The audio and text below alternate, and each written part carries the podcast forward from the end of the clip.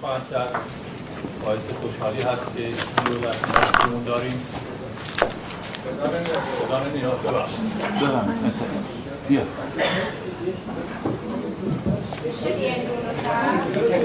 بله بیاین جلوتر. تشریف بیارید جلوتر.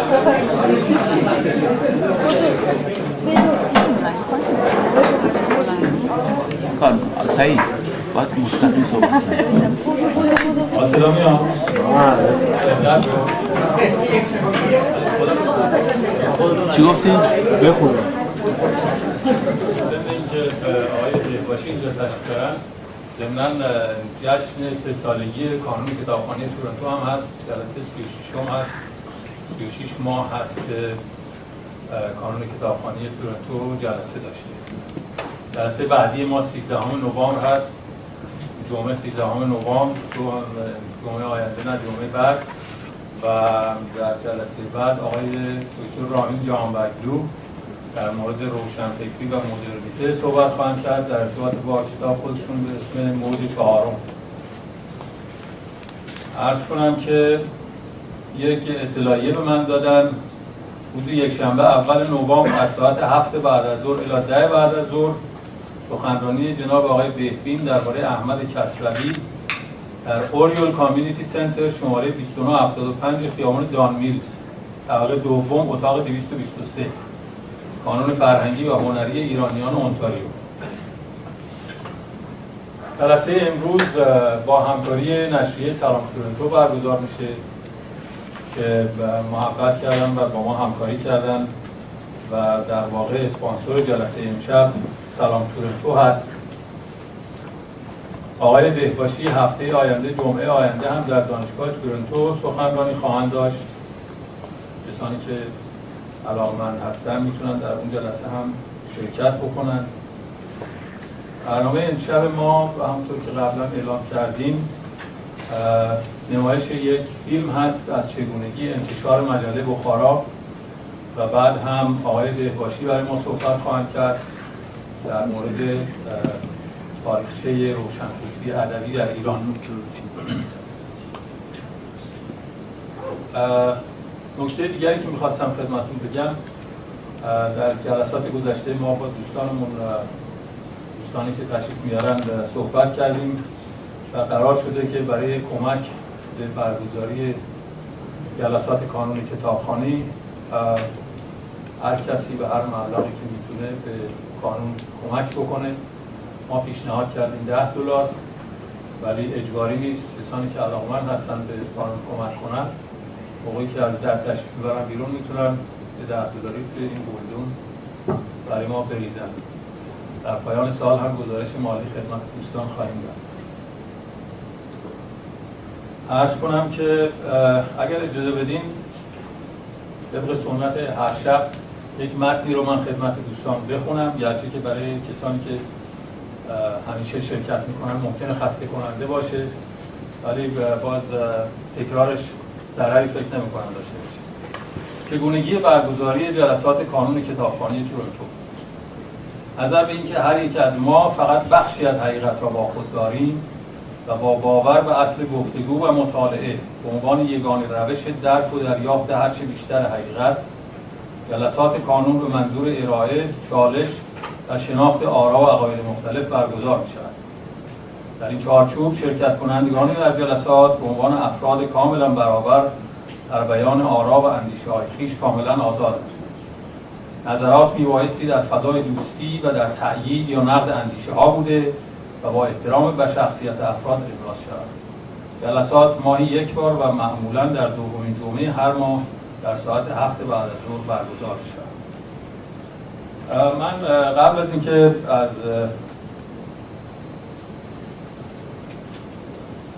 برنامه رو شروع بکنیم اگر اجازه بدیم یک معرفی نامه ای از آقای بهباشی خدمتتون بخونم. ایشون البته احتیاج به معرفی ندارن.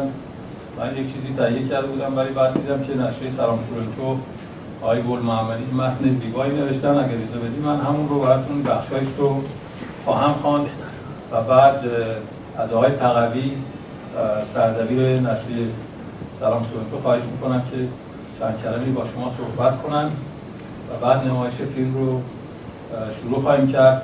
ضمن بیرون روی میز تعداد نشریه بخارا و دیویدی فیلمی که امشب خواهیم دید هست. کسانی که علاقمند هستن می‌تونن تهیه کنن. گزارشی از یک شخصیت فعال فرهنگی. علی دهباشی و مجله بخارا. با سخن گفتن از افراد فرهنگی مشکل است. مشکل از این جهت که نمی‌دونی از کجا شروع کنیم علی دهباشی یکی از این گونه افراد است. آنقدر درباره کارهایش و سهم بزرگش در اطلاع ادبیات معاصر ایران گفتنی زیاده است که نمی‌دانم باید از کجا شروع کرد. از فعالیت های مطبوعاتی او بگویم و از کارهای تحقیق و تعلیف آثار ارزشمند تاریخی و ادبی او. از مجله بخارا یا شبهای افسانه‌ای برای بزرگان ادب و هنر. احباشی از صبح زود با انرژی و اسناپذیری شروع به کار می کند و تا هر وقت شب که بتواند ادامه می‌دهد. او یک تنه کار چندین نفر را انجام می‌دهد. در آرشیو بینظیرش, بینظیرش که گنجینه شگفتآور است. در دپای بزرگانی را می‌توان یافت که بسیاری از آنها اکنون در غیر حیات نیستند ولی گویی در پیش روی اهل کتاب و کتابخانی نشستند. احباشی آنقدر بی‌ادعا و کوشاست که قابل تصور نیست. او فقط کار می‌کند و در کار خود بسیار توانا و جدی است. به طوری که احساس می‌کنیم پیوسته تمام طول و عرض ادبیات و تاریخ معاصر را در کنترل دارد و در دستان و قلم خود گرفته است. یک دم نمی نشیند و در سکوت به سر، سکون به سر نمی برد دشمن صندلی و میز کار است. بیوقفه در حرکت و تکابوست تلفنش دائم زنگ می‌زند. بدون هیچ گونه منشی و دفتر دستکی امور مجله جلسات جشنامه ها و کتابهایش را با نظم و ترتیب خاصی انجام می‌دهد. به طوری که آدم از این همه فعالیت و توان تعجب می‌کند. شیوه برگزاری شبهای بیادماندنی بخارا که برای بزرگان و شعرا و نویسندگان داخلی و خارجی برپا می شود منحصر به فرد است. این روش اولین بار است که در ایران با چنین وضعیت پرقبحت و ارزشمندی برگزار می شود علی دهباشی در سال 33 در تهران متولد شده. کار در مطبوعات را از چاپخانه شروع کرده و ضمن تحصیل به کار هم رو آورد. در نوجوانی از فعالان کانون پرورش فکری و کودکان و نوجوانان به شمار می‌رفت. فعالیت های مطبوعاتی و روزنامه نگاری را از نشریه جنبش که قبل از انقلاب ایران به صورت مخفی منتشر می‌شد آغاز کرد. در بعد از انقلاب مسئول و دبیر بخش کتاب مجله آرش شد. در سالهای بعد با مجله های چراغ برج دنیای سخن و آدینه همکاری مستمر داشت. از سال 69 به مدت 7 سال سردبیر ماهنامه کرک شد. نشریه‌ای که در دوره خود از تاثیرگذارترین نشریات حوزه فرهنگ و ادب فارسی به شمار می‌رفت و در انتقال فرهنگ و ادب ایران به کشورهای دیگر تاثیر جدی داشت. او در ادامه فعالیت‌های فرهنگی و هنری خود از شهریور ماه 77 تا کنون سردبیری و مدیر مسئولی مجله بخارا را به عهده داشته و تا کنون 71 شماره از این نشریه را طی مدت 11 سال منتشر کرده است. در کنار فعالیت‌های مطبوعاتی بهباشی شب‌های بخارا را برگزار کرده است. این برنامه ها که تنها جلسات پرنشست افراد نخبه فرهنگ هنر ایران محسوب می گردد تا کنون 67 شب برگزار شده است. همچنین دهباشی مبتکر نشست های عصر پنجشنبه ها در بخاراست که تا کنون 18 نشست آن با حضور افراد اندیشمند و اهل نظر انجام گرفته است دهباشی آخرین پرچمدار و وارث فعالیت های ادیبان و فرهنگ فرهنگ دوستانی همچون دهخدا معین دکتر افشار ایرج افشار حبیب یغمایی و ناطق خانلری است که اینک این پویش را با انتشار مجله وزین و ارزشمند بخارا که آینه تمام نمای فرهنگ و هنر ایرانی است ادامه می‌دهد. ویژگی مهم دهپاشی در انتشار تمام این نشریات کتابها در تلاش یکتنه او نهفته است. در حقیقت او تنها مرد بدون تحریریه و مکان ثابت در مطبوعات ایران است که از طریق ارتباطات کم نظیرش توانسته این همه کارهای بزرگ انجام دهد. ارز کنم که ضمنا نکته دیگری که خدمتتون بگم این هستش که نشریه سلام تورنتو نمایندگی مجله بخارا رو گرفته از آقای باشی و کسانی که می‌خوان این مجله رو آبونه بشن فرم های آبونمان هست و می‌تونن پر کنن برای آبونمان مجله بخارا من بیش از این وقتتون رو نمی‌گیرم و از آقای تقوی خواهش می‌کنم که چند کلمه برای ما صحبت کنم.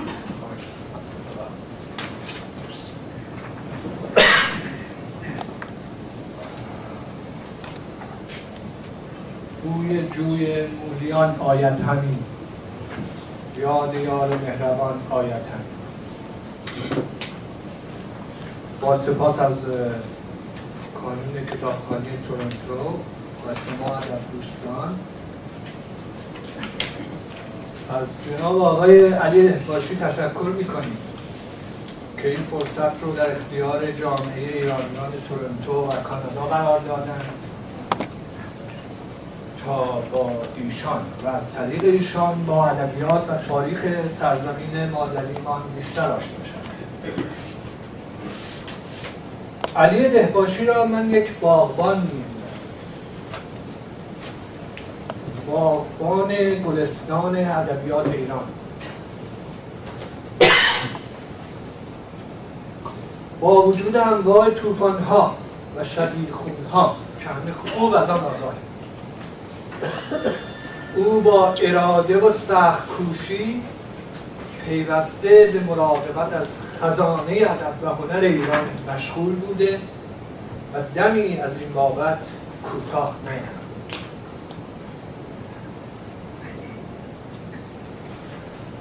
یارب تو نگهبان دل اهل وطن باش.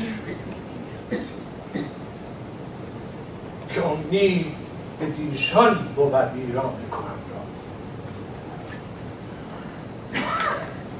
دوست ادیب و ادب پرورده باشی عزیز. تورنتو را خانه دیگر خود بدم که در اینجا عشق به ایران در دل پیر و جوان موج می‌زند.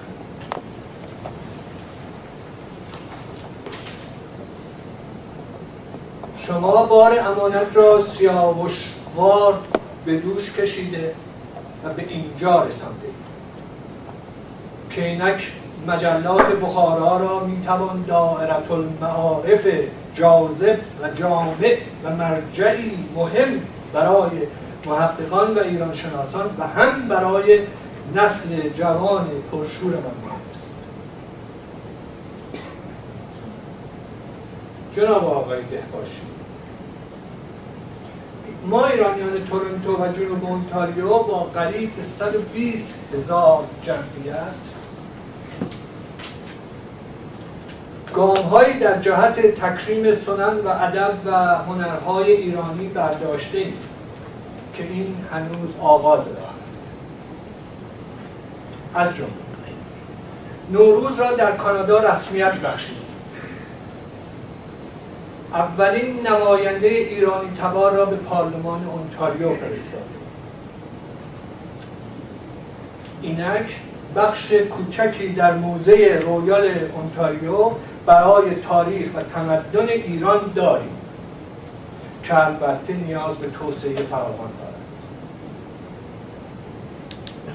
دهها پژوهشگر مشغول تحقیق در رشته های مختلف ایرانشناسی در دانشگاه های استان اونتاریو دارد در اندیشه برافراشتن تندیس هایی از بزرگان ادب و هنر ایران نظیر فردوسی در نقاط میسر شهر هست فستیوال های بزرگ و کوچک ایرانی و کنفرانس های کم نظیر ایران شناسی به پا ولی هنوز در آغاز راه هست اما با توجه به قوانین پیشرو و متمدنانه اینجا که خانه محبوب دیگر ماست کانادا. می‌خواهیم گام های بلندتری برداریم و رایحه گلهای گلستان ادبیات و هنر ایران را که شما از باغبانان بس دلسوز آن هستید هرچه بیشتر با نسل جوانمان و با همشهریان کاناداییمان شریک شد و در این راه به مساعدت شما نیاز این بود صحبت های من دوستان. یکی دو نکته جناب آقای حریری در رابطه با مجله بخارا گفتن. مجله بخارا مجموعه بس پرکاری است.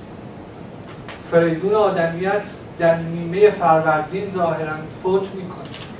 در بهشت آقای دهباشی 600 صفحه بخارا میده بیرون در رابطه با آقای فریدون تقریبا بدون کمترین اشکالی هم از نظر مضمون و هم از نظر ویراستاری به هر حال این مجله به تورنتو آمده و استقبال بی‌نظیری ازش میشه. دوستان پنجل پنجل شیش جل شیش جل میان می‌برن. یکی از دوستان امروز لیستی به من دادی که قریب به 15 شماره از اون رو می‌خواد برای تکمیل آرشیو خودش.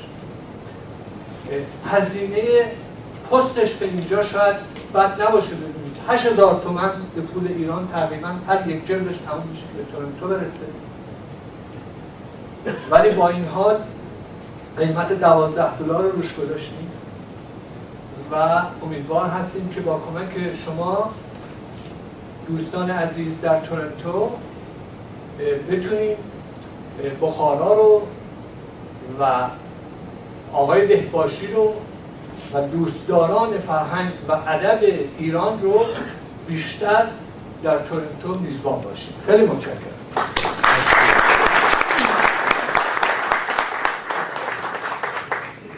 دوستان نکته آخر این که کسانی که علاقمند اصلا ایمیل های بوک کلاب رو دریافت کنن ایمیل خودشون رو روی این کاغذ برای ما بنویسن. یک تعداد کسانی که ایمیل هاتمیل دارن متاسفانه ایمیلاشون همیشه برمیگرده. اگر ایمیل دیگری دارین یاهو و جیمیل اگر بدین ایمیل ها رو دریافت کرد. خیلی متشکرم. بیش از این منتظرتون نمی‌ذارم. و شما رو دعوت می‌کنم به تماشای فیلم في تكنولوجيا شعارات بخارى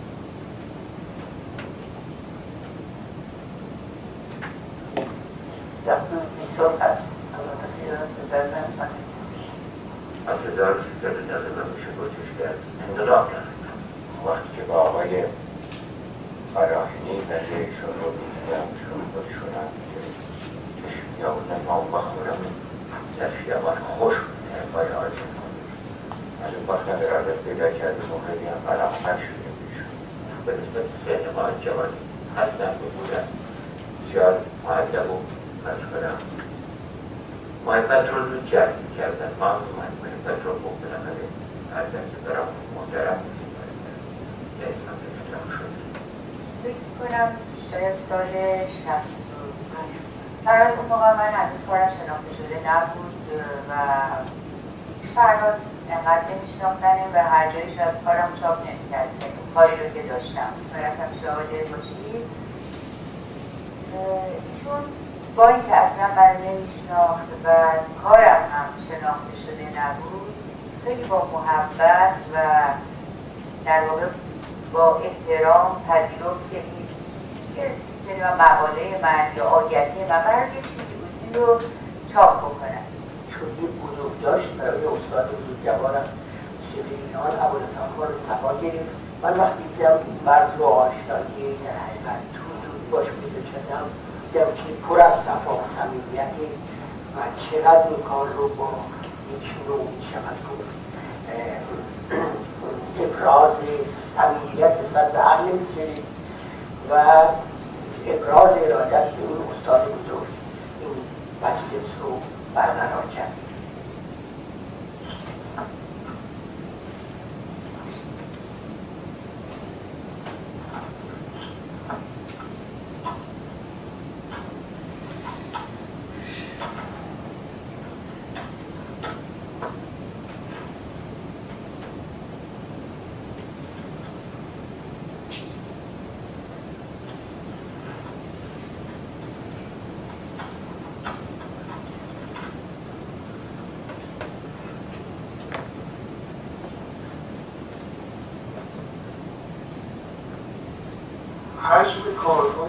نکردن آرزو شده شده اینقدر زیاده که همیشه آدم احساس نارضایتی داره فکر می‌کنم موقع فکر می‌کردم 20 سالم بود فکر می‌کنم تا 50 سالگی چند کارهای بزرگی خواهم کرد همینجور که بیامد جلو دیگر فرصت بدن دست میده الان با یک فهرست بلندبالا از کارهایی که باید انجام می‌داده دولت علت اینکه روزگار همیشه با آدم همراه آمدن خیلی جهان همراه نبود این موقع شب میشه و من می‌بینم که از 27 مورد کارها 17 موردش مونده هنوز انجام ندادن ننوشتن ندیدن نتونن یا کاش روزها 48 سال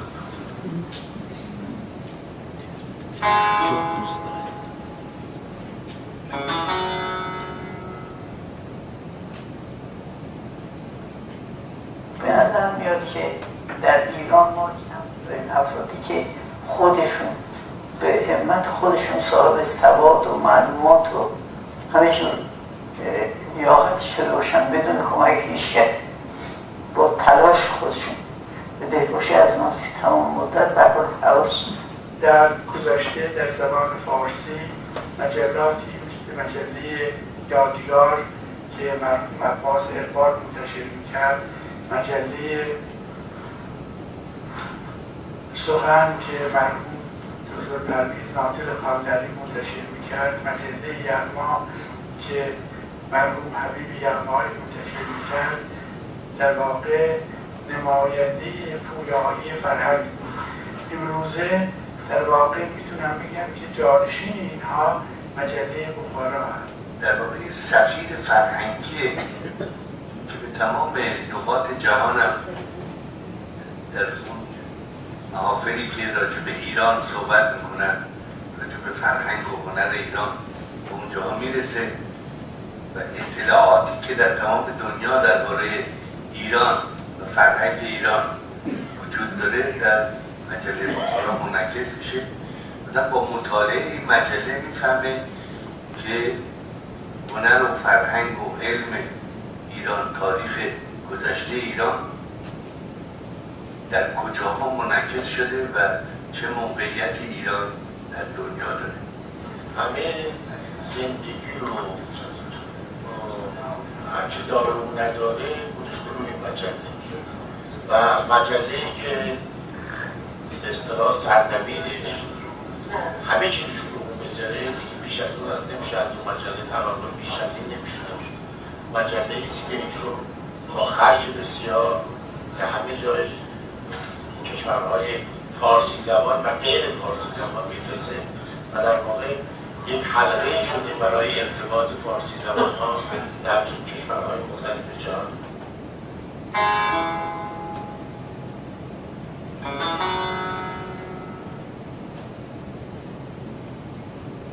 تصحیح سفرنامه فرنگ آقای در بخش تصحیح متن بهتر خاطر انگیز و جذاب بخش جشنامه ها جشنامه فریدون موشیدی چون در زمان حیاتش این کارا تو ایران رسم نبود.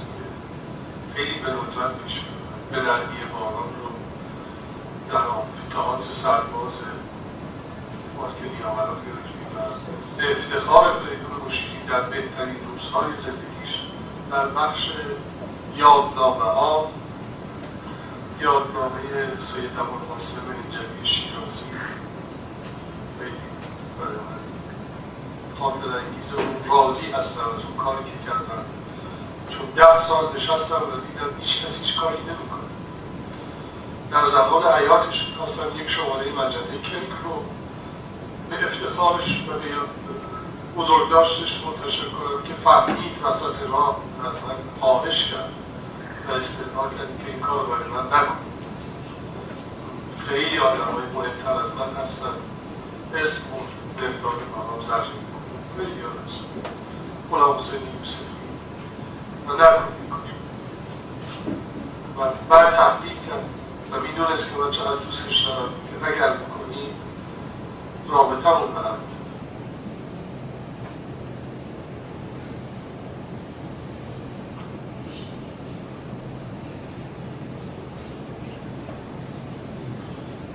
شروع کارش مقداری سخت بود طبیعتا.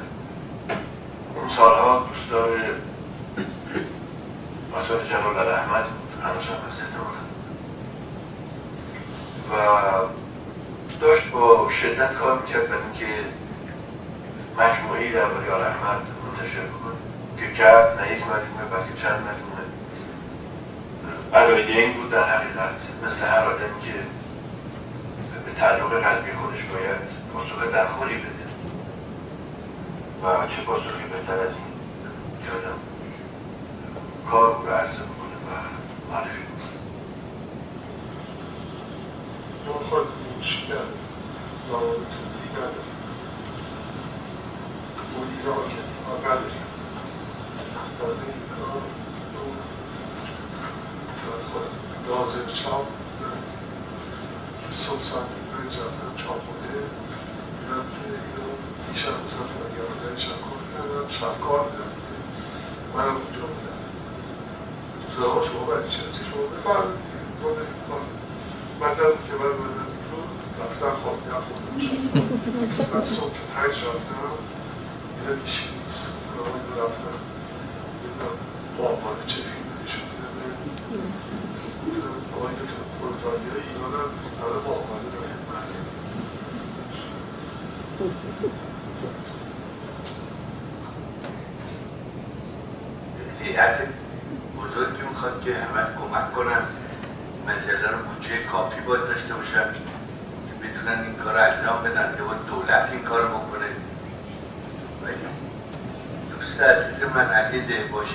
saber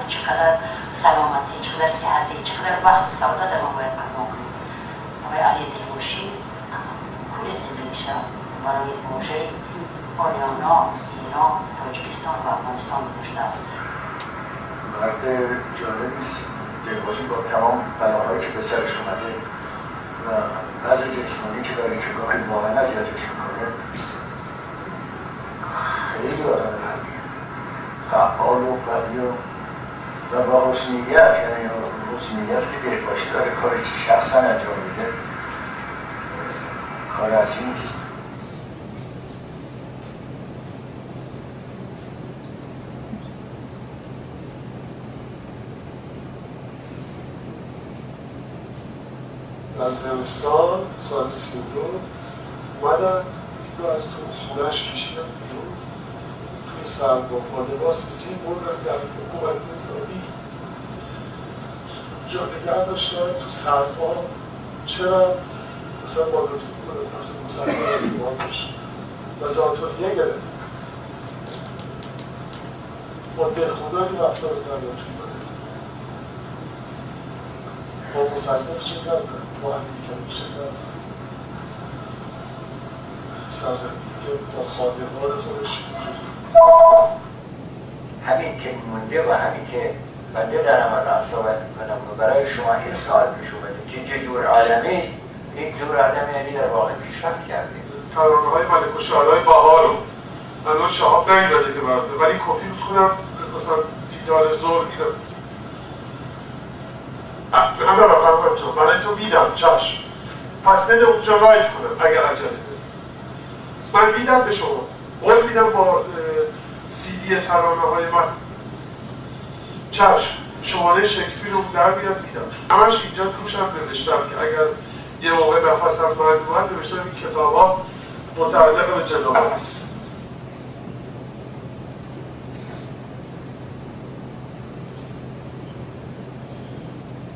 سالها توی زیر زیرزمین بدهوایی که نزدیک شفاشونه بود با اون بیماری آسم که براش خیلی هوای اونجا مزر بود اونجا زندگی می‌کرد. فداکارانه و ایسارگرانه به کار خودش ادامه داده. این واقعا یک آدم بود خود ایستاده و مقابلی هست. به هیچ وجه ضد به مادیات او را شکست نداده تزلزل در عقیدش راه نداده و به حدی که او غالبا در یک خانه خیلی کوچک و از لحاظ بهداشتی و نور آفتاب بسیار نامناسب زندگی کرده و این آسمی که حالا در این شاید که نتیجه زندگی در آن خانه و کار زیاد و محبت باشه. این مقابل دانشگاه و یک بغل کتاب می‌گرفتم می‌رفتم کنجی میشستم دقیقه و این عشق بود که منو به این جا که از شدت شوق افتادم این و و گاهی به این حال خودم تأصف می‌کنم چون الان 80 درصد وقت من صرف کارهای اجرایی چاپونه برو چینی لیتوگرافی از این قبیل. و اون عشق اصلیم دور افتادم.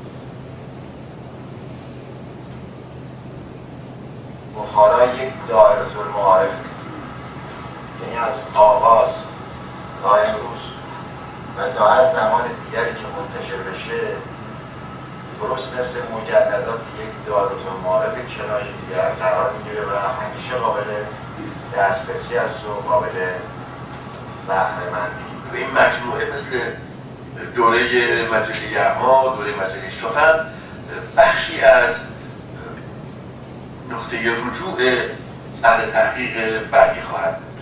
و این کار بسیار عظیمی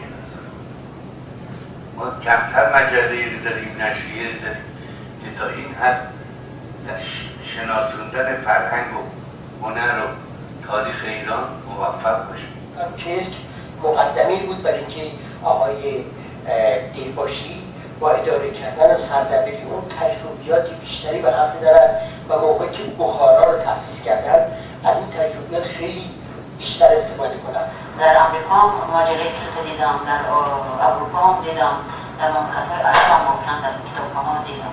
و خیال می‌کنم که در زندگی یک شخصی که مثلا در سن سالگی ها قرار هم چون کار بزرگ رو جواب دادن و خیلی دل بزرگ سرنوشت بزرگ قسمت بزرگ داشته شده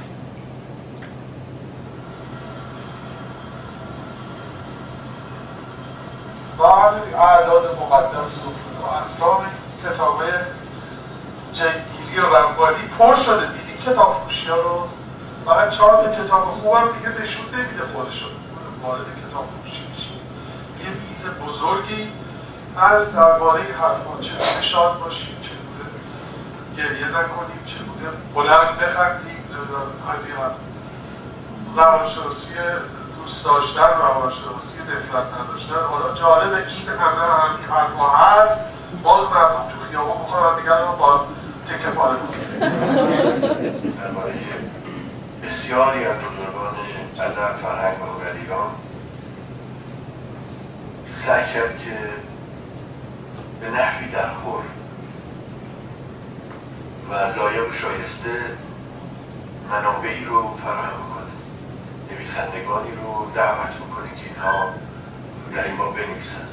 آدمی است خودساخته و با اراده که توریست مجله یک به بعد از آن مجله بخارا رو با پشتکار قابل در واقع تقدیر منتشر بکنیم. حمد صبور همه نویسنده هست گرفتاری های که داشته بودن گرفتاری گرفتاری من دیدم بارها و بارها باشی با اصرار تمام رفته آقایان نویسندگان را وقت گرفته از براشون سوارشون کرده به دکتر رسانده. داروشون رو گرفته احوالشون رو پرسیده و یه کار خیلی جالب سنده باشه. و اینکه همونطور که مقالاتشون رو دوست داره و از مقالاتشون در نشریاتش سود می‌بره همونطور وجودشون هم سعی می‌کنه که راحت باشه. آدم ایثارگر فداکار در خدمت فرهنگ ایرانه. و مملکتش دوست داره فرهنگ مملکتش دوست داره و آدمای این مملکت دوست داره و دائما می‌خواد یه کاری بکنه که یه چیزی از اون چی که هست بهتر بشه. آدم مثبت و مفیدیه.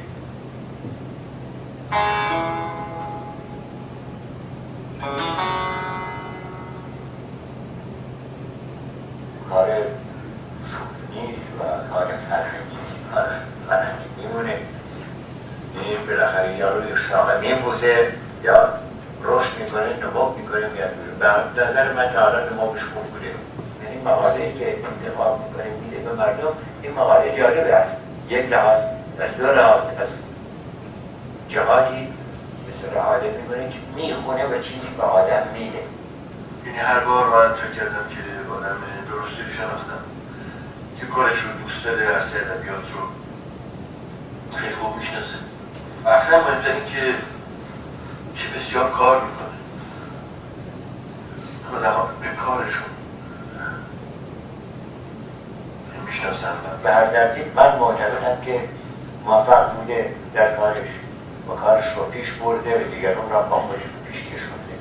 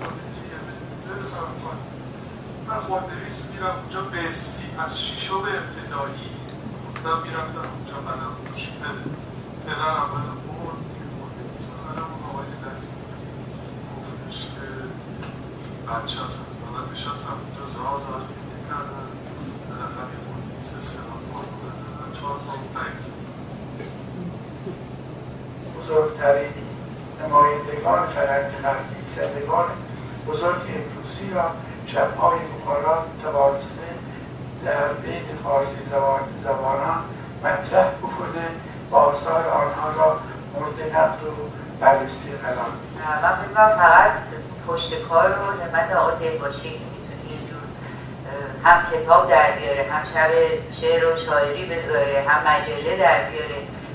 کنم آقای دلباشی واقعا با تمام نیرو. البته من فکر می‌کنم این به دلیل اینه که حتما کارش خیلی دوست داره. یعنی من فکر کنم کسی که واقعا به کارش عشق ببرزه می‌تونه اینجوری کار بکنه. یعنی عاشق فرهنگ ایرانی.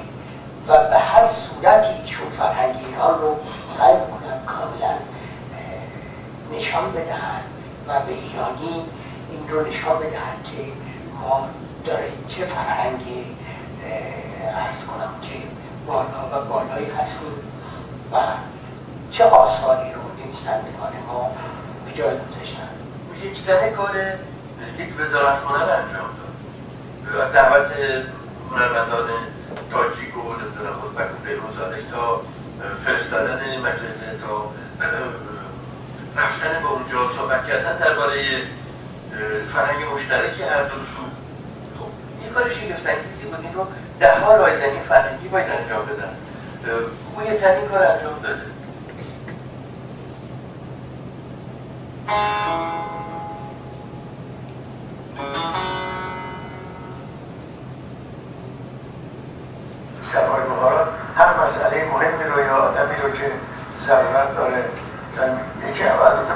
داشته که برای خود منم. واقعا جالب بود فصل سالگی رو گرفتم که انتظار داشتم که بعدا نظیرش باز اتفاق افتاد جای دیگه ولی ابتکار با دهباشی بود. در مورد غربی ها کسانی که اینجا اصلا شاید اصلا نمیشناختن یا کم میشناختن اونا را با آوردن آدم های واردی که در مورد سویاشون ترجمه کردن یا میشناستشون اطلاعات زیادی دارن کارهایی که در زمینه تاریخ و یکی این که در زمینه جشننامه ها و یادنامه ها و این کارهایی که انجام انجام داده. کارهای شاخص ایشونه چه بهتر اینه که انسان در زمانی که خودش حضور داره ازش تجلیل میشه. این کار آقای کرده. این کار خیلی بزرگی کرده. و یادنامه ها و اینکه افرادی که هستن و بودن و کار کردن مجبور در میان ما نیستن. و آقای دیموشی ما میشه این کار قبل از اینکه آدم ها به وضعیت بپیوندن بسیار بسیار رفته و بزرگداشت براشون گرفته و سپاسگزاری کرده ازشون. و این عادت پسندیده رو باب کرده که ما با قبل از ما چشم از دنیا ببندیم اقلا یه کسی باشه که دست در پیدا کردن آدم های مؤثر که بیان سخنرانی بکنن در این شبها و فیلم هایی که نمایش میده جمع کردن این آدم ها اصلا کار بسیار مشکلیه. به طور کلی قدر شناسی ارزشمنده. خب در مواقع مختلف شاید انسان مورد عرض کنم که عنایت مردمش قرار گرفته و همه اونها با ارزشه. ولی این کار دیگه آقای دیلباشی هم که در حقیقت می شود گفت که برمیگرده به اینکه یکی از پایه های فرهنگی مملکت ما که موسیقی ماست اعتبار می‌گذاره و چقدر به این پایه در حقیقت احترام می‌ذاره این از نظر من واقعا خیلی ارزشمند.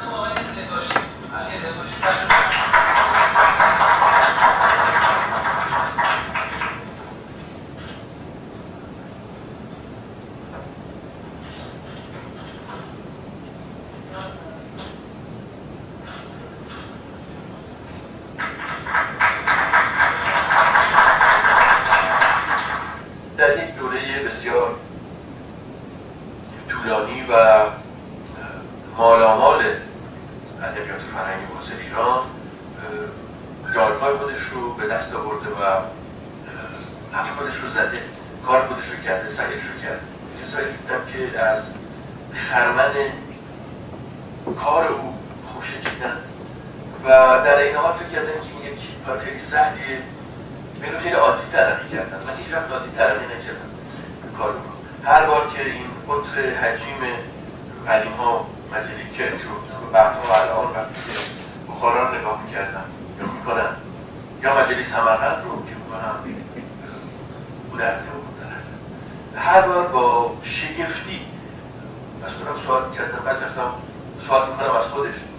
که چطور قادره در فاصله به این کوتاهی حتی قلطگیری کنه این مجموعه پرحجم رو و با این قطر رو با این دقت و انضباط این رو تحریک کنه. مجموع فعالیت هایی که دهباشی انجام میده به جای زیاد نمیرسونه. یعنی نه از ایدئولوژی خاصی پیروی بکنه و نه جهتگیری خاصی داره که اپوزیسیون شمارده بشه و علم خاصیت بخارا و کارهای دهباشی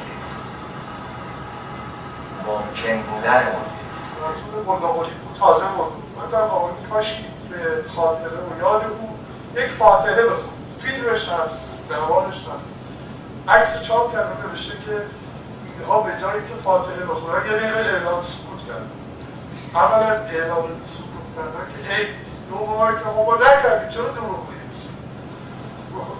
هم فیلمش هست که من میگم آقای پاشی به فاتحه به یاد سینماگر روایتگر جنگ های فاتحه. اکثر چاپ کردن همه وایستادن. که نوشتن اینا فاتحه کردن داره سکوت.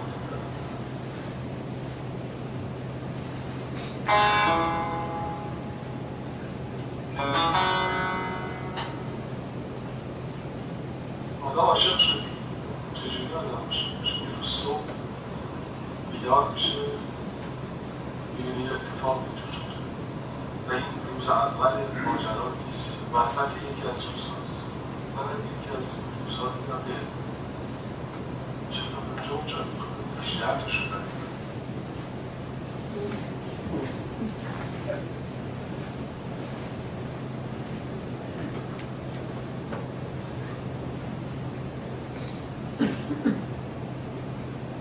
وقتی دیگه بیشتر بودن بیشتر تا شده بودن تازه این سوال دادم چه چیزی دارم بعد رفتم دنبالش که دیدم دیدم سرمال خرد و دانش و اینا من این قطعه ها بلد نیستم در که از اول می‌دانستم که جمع نماده خرد است و هم بودن من اصلا اطلاعی از این چیزا نداشت می‌دونستم که شوره اینو می‌دونستم.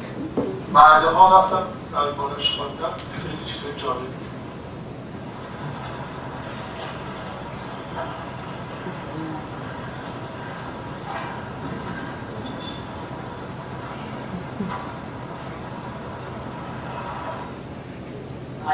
ماجرای ایشون کیلک که الان بخاراست در پیوند کردن سه مملکت هم ایران هم افغانستان هم تاجیکستان. اون کار کرده است که خیال می‌کنم که سیاست مدار در گروه در طول صد ساله ها و این موفق نمیشه ما جغرافیای سیاسی اعتنا نداریم به جغرافیای فرهنگی فکر می‌کنیم و نام بخارا انتخابش یک همبستگی فرهنگی هست در این جغرافی های بزرگ فرهنگی زبان فارسی.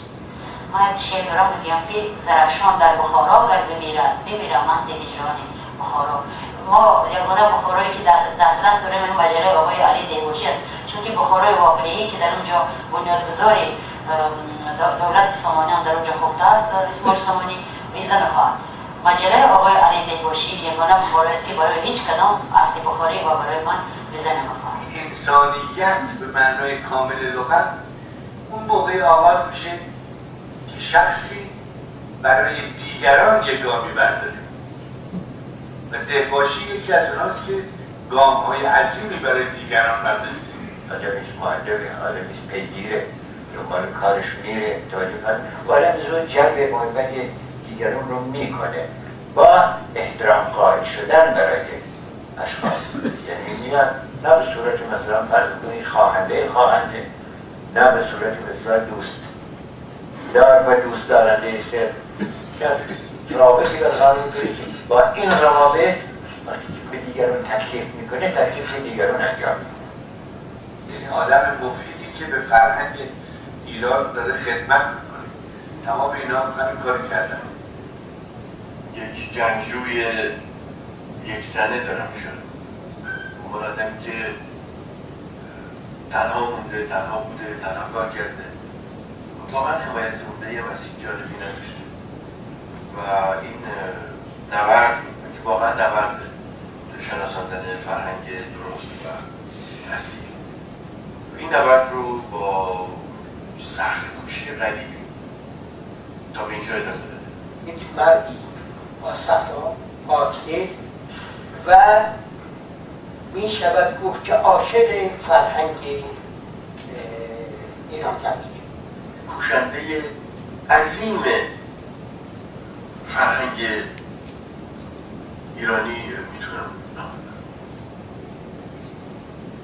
یک فرصت و مجالی پیدا بشه برای من.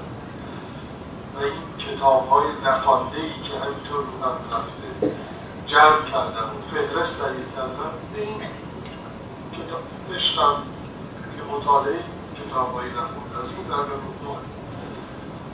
این هم کتابی که علاقه دارم می‌کنم ولی علت این خشم گرفتاری نمی‌رسم اون و اگر فرصت هم باشه افغانستان برای دو دارم چون من بالها رو دیدم فامیل بدخشان بخارا سمرقند و مرگ و خجند و اینجا رو دیدم. این دو جا رو می‌خوام ببینم چون فکر می‌کنم که در واقع جغرافیای فرهنگی زبان فارسی در همین جهاست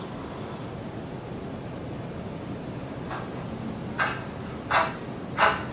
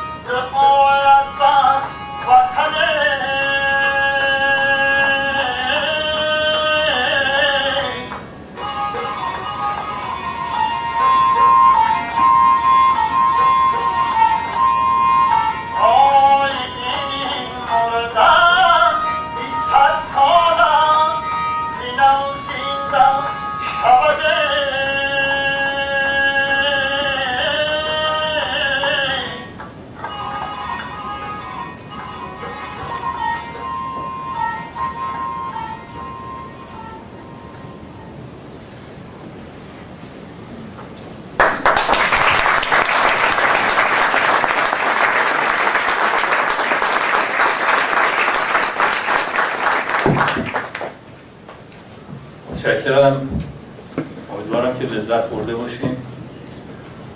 من اوایل هفته که با آقای باشی صحبت می‌کردم به من گفتن که دفتر مجله رو متاسفانه به دلیل مشکلات مالی مجبور شدن تعطیل کنن. همونطور که تو این فیلم هم دیدیم مجله بخارا الان بدون دفتر منتشر میشه. ازشون پرسیدم که ما چی کار می‌تونیم بکنیم؟ با کمال تواضع به من گفتن که مشترک بشیم من فکر می‌کنم که تنها کاری که ما کوچکترین کاری که ما می‌تونیم بکنیم برای پشتیبانی از این کار سترگ فرهنگی مشترک شدن هست خواهش می‌کنم. مشترک بشین مجله بخارا رو و بلکه با دست به دست همدیگر دادن بتوانیم کمک بکنیم. این مرد از خود گذشته به این کار فرهنگی ادامه بده و ما هممون استفاده کنیم. متشکرم. از آقای دلباشه خواهش بکنم که بفرمایید صحبت کنیم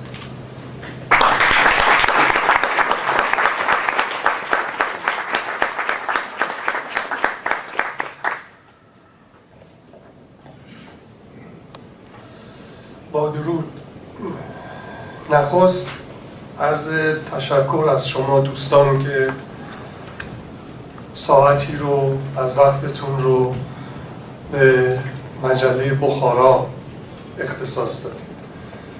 دوم عرض سپاس از گروه همکاران کانون کتابخانی تورنتو و بعد از شخص آقای محسن تقوی مدیر نشریه سلام تورنتو و دوست دیرین و اهل قلم هم آقای گل محمدی که در واقع سوابق ما با ایشون به قرن پنجم می‌رسه. خیلی به اختصار من سعی می‌کنم که فرازهایی رو از اون چرا که باید خدمتتون بگم عرضه کنم. و وقت رو بیشتر بذارم به گفت و شنودی که با شما حول محور این موضوع صحبت و مسائل دیگری پیرامون فرهنگ و مسئله مطبوعات و روشنفکری در ایران خواهیم دارم اونچه که در دوره ناصری و بعد فرزندش مزفردین شاه برای ما پیش آمد در واقع زمین ساز جریانات تاریخی شد که سرنوشت دیگری رو برای تاریخ ما رقم زد. ناصر شاه که با زبان فرانسه آشنا بود و در نتیجه مسافرت های پرهزینش به فرنگ از اوضاع فرهنگ و تمدن غرب تا حدی آگاهی یافته بود و به خصوص کسانی که به اصطلاح از فرنگ بازگشته بودند و افکار نو و جدیدی رو با خودشون در اون محیط آورده بودن. زمین ساز حرکتهایی شد که امیر کبیر توانست مدرسه دارالفنون رو با همت بلند خودش بنیاد بگذاره و در همین دوران هست که کتاب های تاریخی و داستان های فرنگی هم به فارسی ترجمه می شود و انتشار نخستین روزنامه ها هم به جریان تازه جو و تجدد طلب و نو خواه قدرت بیشتری میبخشه. و جامعه اون زمان ایران به سرعت با مفاهیم جدید به خصوص با مفهوم آزادی خواهی آشنا میشه. اوج این جریان آزادی خواهی رو در حرکت مشروط خواهی شما خیلی کامل متورور می‌توانید ببینید. محافل روشنفکری در دو بخش سیاسی و ادبی غالبا در هم تنیده و شکل گرفت و بیشتر در کنار نشریات و جریانهای سیاسی مشاهده می شد روشنفکرانی همچون طالبوف نویسنده مسالک المحسنین یا زین العابدین مراقعی نقش مهمی در پیشبرد جریان روشنفکری در آن دوره داشتند.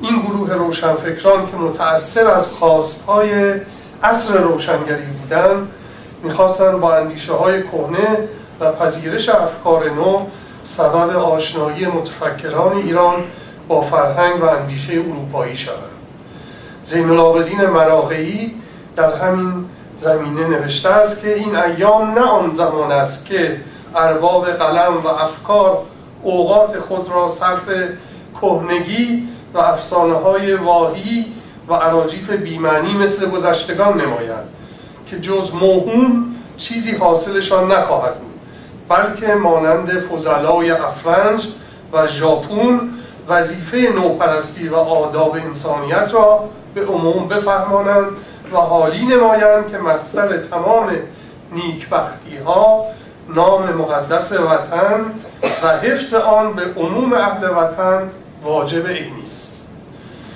با استقرار حکومت رضاشاه در سال 1299 جریان روشنفکری گرایش های ناسیونالیستی قوی پیدا کرد به خصوص آنکه کارگزاران فرهنگی حکومت نیز با حمایت از نمایشنامه ها و رمان های تاریخی در رواج این نوع ادبی کوشیدند. و جلاسات بسیاری در همین زمینه ها تشکیل می شد و گاه افراط این امور رو در مصوبات آن دوره فرهنگستان می شود دید. از نکات مثبت اون جریان که منجر به برگزاری هزاره فردوسی در سال 1300 شد کاملا مشهود بخشی از روشنفکران با تشکیل سازمان پرورش افکار جهتگیری مشخصتری در احیای ایران باستان ارائه دادند که تبلور دیگر این گروه از روشنفکران در انتشار نامه فرنگستان نمود پیدا کرد. مشفق کازمی در شماره اول نامه فرنگستان وجود دیکتاتوری چون موسیلینی را برای ایران لازم می شمارد دیکتاتوری که مقاومت سنت پرستان را در هم شکند و بدون مشارکت دادن مردم به اصلاحات از بالا اقدام کند. این نشریه در سالهای 1304 و 1303 و 4 منتشر می شد و می توانیم به عنوان یکی از اسناد مشخص روشنفکران معتقد به تجدد آمرانه بشناسیم.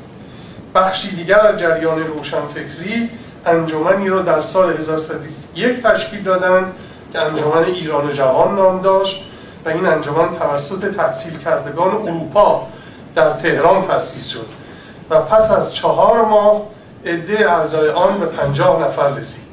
در بخشی از مرامنامه این انجمن آمده است که اعضای انجمن می‌خواهند روحیات و افکار مترقی غربی ها را در این کشور رواج دارند فعالیت انجمن عبارتند از نوشتن مقاله سخنرانی تئاتر و کارهای ورزشی است. بعد نیست بدانید که نمایشنامه جعفرخان از فرنگ آمده از انتشارات همین انجمن بود و حسن مقدم از روشنفکرانی بود که در واقع در همین انجمن فعالیت می‌کرد. در کنار نشریات ادبی این دوره روشنفکرانی اجتماع کردند که بعدها در صحنه ادبی و اجتماعی سیاسی ما تاثیرگذار بودند. از نشریاتی که در این دوره منتشر شدند کاوه 1295 بهار 1289 دانشکده 1295 ارمغان 1298 و همانطور که اشاره کردم در کنار این نشریات محافل روشنفکری شکل گرفت که بزرگترین نظریه پردازان ادبی اون زمان همچون تقیی رفعت جمالزاده فاطمه سیاه از کنار همین نشریات بیرون آمدن یکی دیگر از جریان های ادبی اون دوره نویسندگان و شاعرانی بودند که در انجمن ادبی حکیم نظامی گرد هم آمدن و مجله ارمغان رو که در واقع ارگان ادبی این گروه از روشنفکران بود منتشر می‌کردن و این انجمن رو وحید دستگردی و فوزلای کلاسیک اون دوره اداره می‌کردن در شهرستان ها نیز روشنفکران ما در کنار همین نوع نشریات فعالیت می‌کردن. مثلا در رشت عدهای از نویسندگان و روشنفکران مجله فرهنگ رو در 1296 تأسیس کردند که در کنار انتشار این نشریه مجالس سخنرانی ترتیب می‌دادند و به قول خودشون نمایشنامه های اخلاقی و تربیتی رو به نمایش در می در تبریز هم همینطور اون جریان روشنفکری مجله ادب رو منتشر می‌کرد که مدیرش عبدالله فریور بود و در یک دوره اسماعیل امیرخیزی و سردبیری رو هم در عهده یحیی دانش بود. در این مجله که روشنفکران تبریز در میوردن مقالات و ترجمه های خودشون رو منتشر می‌کردن و شعار این نشریه در به عنوان پلتفرم و هدفش این بود که ما اولاد امروز هستیم لیکن فردا را فراموش نکردیم. و نشریات دیگری در شیراز، کرمان، اصفهان و مشهد هم با همین صورت ها منتشر می شد. در اینجا اشاره به جریان روشنفکری خارج از کشور نخواهم داشت که خود موضوع یک سخنرانی مستقلی است. منظورم روشنفکران عضو کمیته ملیون روزنامه کاوه در برلین اختر در استانبول و بسیاری از نشریاتی دیگر خواهد داشت. یکی دیگر از تشکل‌های روشنفکری این دوره انجمن ادبی دانشکده بود که اعضای این انجمن جوانان نویسنده و شاعری بودند که فعالیت اجتماعی داشتند و در اطراف ملک و شعرهای بهار و مجله دانشکده حرکت می‌کردند. بخشی دیگر از این جریان در انجمن ادبی ایران اجتماع کرده بودند که مقارن سال 1299 است و در این انجمن محمد علی بامداد ولی الله نصر تیمورتاش یحیی دولت آبادی و چند تن دیگر عضویت داشتند. در سالهای بعد از این هست که جریان 53 نفر به عنوان یک گروه دیگر از روشنفکران ایرانی اعلام موجودیت می کنند این گروه که عمدتا تحصیل کرده خارج از کشور هستند و بیشتر در مدارج بالای علمی و فنی فارغ التحصیل شدند.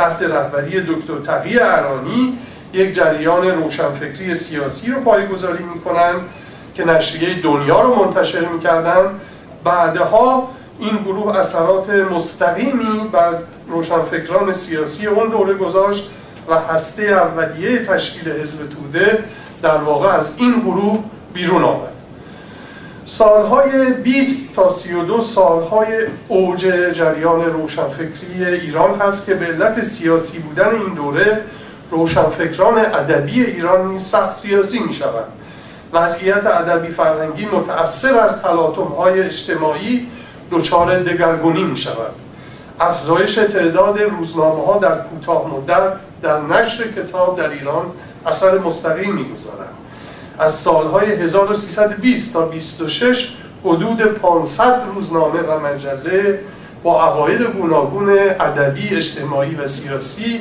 در ایران منتشر می شود و در آخرین سالهای دهه 20 بخشی از جریان روشنفکری به تابعیت از سیاست و فرهنگ شوروی ها چندین نشریه در ترویج هنر ادبیات رالیست سوسیالیستی در ایران منتشر می‌کردند نشریاتی چون کبوتر صلح و شیوه در همین راستا به تبلیغ اندیشه های حزب کمونیست شوروی و به خصوص در حوزه ادبیات بر اساس بیانیه ژدانوف و رالی سوسیالیست شاعر و نویسنده تربیت می‌کردند. این جریان روشنفکری در دوره خودش موفق شد بخشی از شاعران و نویسندگان رو جذب خود کند و آنان آثار ادبی بسیاری در زمینه شعر و داستان بر این اساس نوشتن. نمونه ای از داستانهای این گونه را در مجموعه داستان آل احمد تحت عنوان از رنجی که می‌بریم و بسیاری از شعرهای سروده های, سروده های شاعران آن دوره می‌توان خواند. این گرایش ادبی روشنفکران متعلق به رالی سوسیالیسم موفق شد سالهای سال تسلط غیرقابل انکاری بر ادبیات و هنر ایران داشته باشند جریان روشنفکری دیگری در همان زمان به نوعی مقابل طرفداران رالی سوسیالیستی شکل گرفت که گروه هنرمندان وابسته به مجله خروزچنگی بودند. این گروه در اولین شماره نشریه خود چنین موزگیری کردند که نوشتن قبل از هر چیز برای تسکین تمایلات درونی نویسنده است نه چیزهای دیگر. مقابل همون گروه طرفداران رئالی سوسیالیستی که معتقد بودن نوشتن فقط برای توده ها و کارگران هست این گروه این عکس رو نشون دادن. غلام حسین قریب یکی از رهبران این جریان روشنفکری در مقاله‌ای در طرح تئوری و نظریه این گروه نوشته است که هنگام نوشتن باید به تمام معنی در درون خود فرو برویم و از هر گونه کنترل عقلی و ارادی برکنار بمانیم و بگذاریم ذهن آزادانه به فعالیت مکانیکی خود و بروز انواع تصاویر شگفت‌آورش ادامه دهد. از دیگر اعضای گروه خروزچنگی می‌توان از حسن شیروانی، جلیل زیاپور، منوچهر شیبانی، بهمن محسس و چند تن دیگر رو نام اگر بخواهیم قدری دقیقتر وضعیت روشنفکران ادبی رو در سالهای 1320 تا 30 وضع کنیم می توانیم بگوییم که این سالها سالهای تجربه های گوناگون ادبی جریان روشنفکری اینها ایران است. سالهای ظهور مهمترین نویسندگان و شاعران دهه های بعد. در اینجا باید از یک نقطه عطف در جریان روشنفکری ایران نیز یاد کنیم و آن تشکیل نخستین کنگره نویسندگان ایران است. این کنگره به یاری و میزبانی انجمن روابط فرهنگی ایران شوروی با هدف اعلام شده البته از سوی شوروی ها که به منظور توسعه روابط فرهنگی دو کشور است برگزار شد. این کنگره در تیر ماه 1325 با حضور 78 تن از روشنفکران ایرانی که غالبا شاعر، نویسنده و روزنامه نگار بودن تشکیل شد و در هیئت رئیسه این کنگره از جریانات روشنفکری زمان اون زمان ترکیب نیمایوشیچ، صادق هدایت، علی اسقر حکمت و بدی زمان فروزانفر بود. از نتایج این کنگره همین بس که جریان نوگرا در حوزه روشنفکری ادبی ایران جان تازه‌ای گرفت و افقهای امیدبخشی برایش ایجاد شد. یک ویژگی دیگر جریان روشنفکری ایران که از این پس مطرح می شود حضور جدی نشریات ادبی است. بسیاری از نویسندگان و شاعران دهه های بعد اولین آثارشون رو در این نشریات ادبی منتشر چاپ آثار صادق هدایت چوبک آل احمد در مجله سخن. نخستین آثارشون. چاپ اشعار احمد شاملو مهدی اخوان سالس و دیگران در دیگر نشریات ادبی بیانگر این مطلب است. در واقع این نشریات ادبی معرفی کننده چهره های بعدی ادبیات ما هستند که روشنفکران ایران سالهای سال از طریق همین نشریات ادبی با مخاطبین خود سخن می‌گفتند. این روش تا دهه های بعد ادامه یافت تا آنجا که نخستین سروده های فروغ فرخزاد سهراب سپهری در نشریه آرش در دهه چهل و نخستین نوشته های آیدین آقداشلو و شمیم بهار و بسیاری دیگر در ابتدا در نشریه اعتبار اندیشه و هنر به مدیریت ناصر وسوقی منتشر شد. و این آثار در زمان خودش موفق شد چهرههایی را به صحنه ادبیات ایران معرفی کند که در سالهای بعد مقالات دیگر این نویسنده ها و کتاب ها بتواند جای خود را باز کند. ظهور انتشارات فرانکلین در بعد از کودتای 32 در اسفند ماه کارش را آغاز کرد. این مؤسسه از اهداف اصلیش ترجمه آثار نویسندگان امریکایی به زبان فارسی بود. مدیر این مؤسسه مرد بلند همتی بود که همایون صنعتی زاده نام داشت. بخش عمده ای از روشنفکران ما که بیشتر در حوزه ترجمه کار می‌کردند به این مؤسسه پیوستند. این مؤسسه به زودی به تبدیل به یکی از بزرگترین انتشاراتی های ایران شد و سالی به طور متوسط 150 جلد کتاب منتشر کرد و در طول دوران کارش بیش از 3000 عنوان کتاب منتشر کرد. پیش از این شوروی ها نیز آثار نویسندگان شوروی را ترجمه و توسط انتشارات میر که در ایران به پروگرس جهرت داشت عرضه می کردن.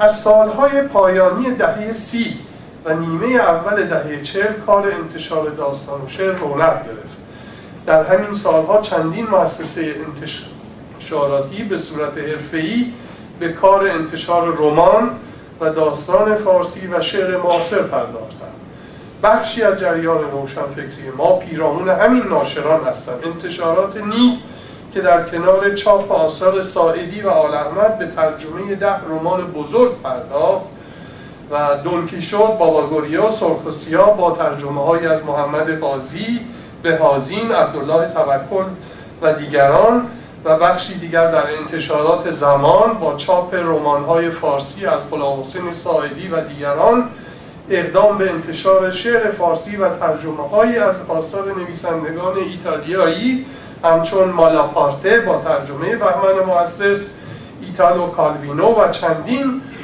نویسنده تازه معرفی شده پرداختند از ادبیات کشورهای همسایه رمان اینج محمد نوشته یاشار کمال با ترجمه سمین باغچبان در همین سال هاست که منتشر می شود یا ترجمه رمان پاورمها اثر زهار یا استانکو با ترجمه احمد شاملو نیز از همین نوع. همونطور که گفتیم بعد از استقرار دولت کودتا و شکلگیری دستگاه های سانسور عرصه به محیط روشنفکری ایران سختتر و تنگتر شد. تا آنجا که در سال 45 دولت به ناشران سرتاسر ایران کتبا اعلام کرد که کسانی که می‌خواهند کتاب منتشر کنند پیش از انتشار باید به اداره نگارش مراجعه کنند و هرچه میگذشت فعالیت های نشر و روشنفکری سختتر می‌شد. در همین دوران است که وجدان روشنفکری آن زمان برای مقابله با سانسور به دعوت آل احمد و سایدی ولیه کانون نویسندگان ایران را تشکیل می‌داد تشکیل شد. اولین حرکت جمعی در آن زمان تحریم کنگره نویسندگان بود که دولت سعی داشت با برگزاری آن نمایش دموکراسی و آزادی خواهی بدهد. در بیانیه‌ای که در آن زمان این گروه روشنفکران منتشر کردند اشاره کردند که برای آنکه چنین کنگره‌ای بتواند به صورت واقعی تشکیل شود و به وظایف خود عمل کند پیش از آن بایستی اتحادیه آزاد و قانونی که نماینده و مدافع حقوق اهل قلم و بیان کننده آرای آنها باشد وجود داشته باشد و این اتحادیه تشکیل دهنده چنان کنگره‌ای و نظارت کننده بر آن و دعوت کننده شرکت کنندگانش باشد نه دستگاه های رسمی. در همین سال هاست که بخشی از روشنفکری ایران همچون بهروز دهقانی، حمید مومنی، سمد بهرنگی و چند تن دیگر راه مقابله با سانسور و اختراع را مبارزه مسلحانه تشخیص می‌دهند که در سالهای بعد به نحو شدیدتری ادامه پیدا می‌کنند. کار مبارزه با سانسور در طول سال 46 جدیتر شد و جلسات منظم نویسندگان شاعران سرانجام در فروردین ماه 1347 با صدور منشور درباره یک ضرورت و با تصویب آینامه در مجمع عمومی منجر به تشکیل کانون نویسندگان ایران شد. در بیانیه اول کانون به امضای 49 تن از روشنفکران ایران رسیده اساسی ترین هدفهای کانون را دفاع از آزادی بیان و دفاع از منافع سنفی اهل قلم اعلام می کند جلسات در خانه آل احمد به بهرام بیزایی و تالار قندریز تشکیل می و اولین اقدام این گروه برگزاری مجلس بزرگداشتی برای نیمایوشیج در دانشگاه تهران بود که انعکاس وسیع پیدا کرد و نمایش قدرتی بود برای روشنفکران در اون زمان. از دیگر حرکت های روشنفکری ادبی بعد از تأسیس کانون نویسندگان ایران در سال بعد یعنی 1347 شبهای شعر خوشه بود. در این شبها بیش از یکصد تن از شاعران از تهران و دیگر شهرهای ایران جدیدترین سروده های خود را برای دوستداران شعر معاصر خواندند. این شبها به همت احمد شاملو برگزار شد. با مرگ جلال آل احمد در شهریور 48 و فشار بیش از حد سانسور کانون وارد یک دوره هفت ساله سکوت شد. تعطیلی نشریات و محدود شدن کار ناشران ضربه سختی به بدن روشنفکری ایران بود. و بعد از این محدودیت ها بود که جنگ های ادبی و مجموعه های دیگر شکل گرفت و البته بیشتر در شهرستان ها مثل جنگ فلک الافلاک در خرم‌آباد سهن در تبریز صدا در آبادان باران در رشت و دیگر نشریات گهگاهی که اینجا و آنجا منتشر می شدن. تعرض سانسور و دستگیری گروهی از نویسندگان به بحانه های گوناگون از سوی دولت عرصه را تنگتر کرد و مجموعه این قضایا ناتوانیت های حکومت را نشان داد. و سرانجام در اواخر سال 1355 دولت مجبور به عقب نشینی شد و صحبت از فضای باز سیاسی پیش آمد. جریان روشنفکری با ارائه کارنامه سیاه سانسور موفق شد در سطح وسیعی روشنگری کند و یک گام به جلو بگذارد و از فرصتی که پیش آمده استفاده کند و با تشکیل جلسات مجدد کانون نویسندگان اقدام به برگزاری شبهای شاعران و نویسندگان ایران بکند و این آغاز دوره تازه از فعالیت‌هایش بود. در این شبها که قریب به هزار نفر در کلوپ آلمان ها شرکت می‌کردن زمینه های اعتراضات وسیعتری فراهم آمد که سرانجام منجر به انقلاب سال 57 شد گروه های وسیع از اخشار گوناگون جامعه در این شبها شرکت می‌کردند و با تعاطی افکار ارتباطات گسترده ای را برای فراگیر شدن جنبش مردم ایران فراهم کردند.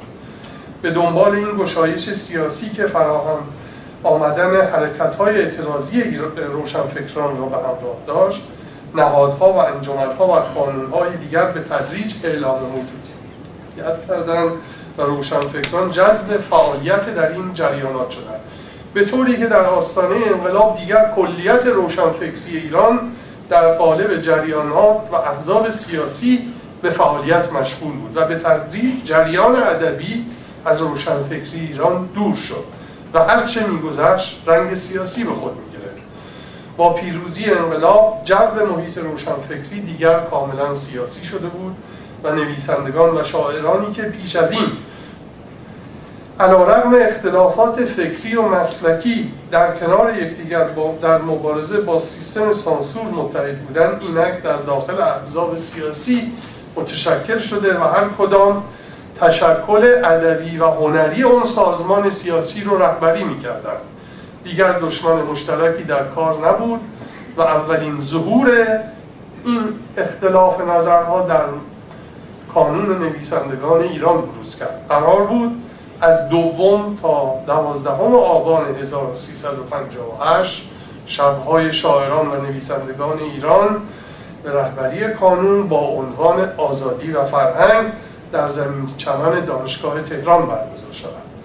کانون اعلام کرده بود که این, فا... این شبها را برای دفاع از آزادی بیان برگزار گروهی از نویسندگان و شاعران که عضو کانون بودن در این حال طرفدار حزب توده بودن با این برگزاری مخالفت کردند و پس از جلسات مکرر و گفت و شنودها سرانجام هیئت در ایران کانون حکم بر تعلیق عضویت پنج تن از اعضای خود را داد و در پی این حکم 36 نفر که حرکت شبهای شعر کانون را عمل ضد انقلابی ارزیابی می‌کردند از کانون کناره رفتند و تشکل جدیدی به نام شورای نویسندگان و هنرمندان ایران را ایجاد کردند که همسویی با سیاست های فرهنگی دولت داشت و کانون به عنوان معترض به جریان ادامه داد تا با وقایع سالهای 60 دیگر از حرکت علمی باز ایستاد پس از آن که محدودیت ها آغاز شد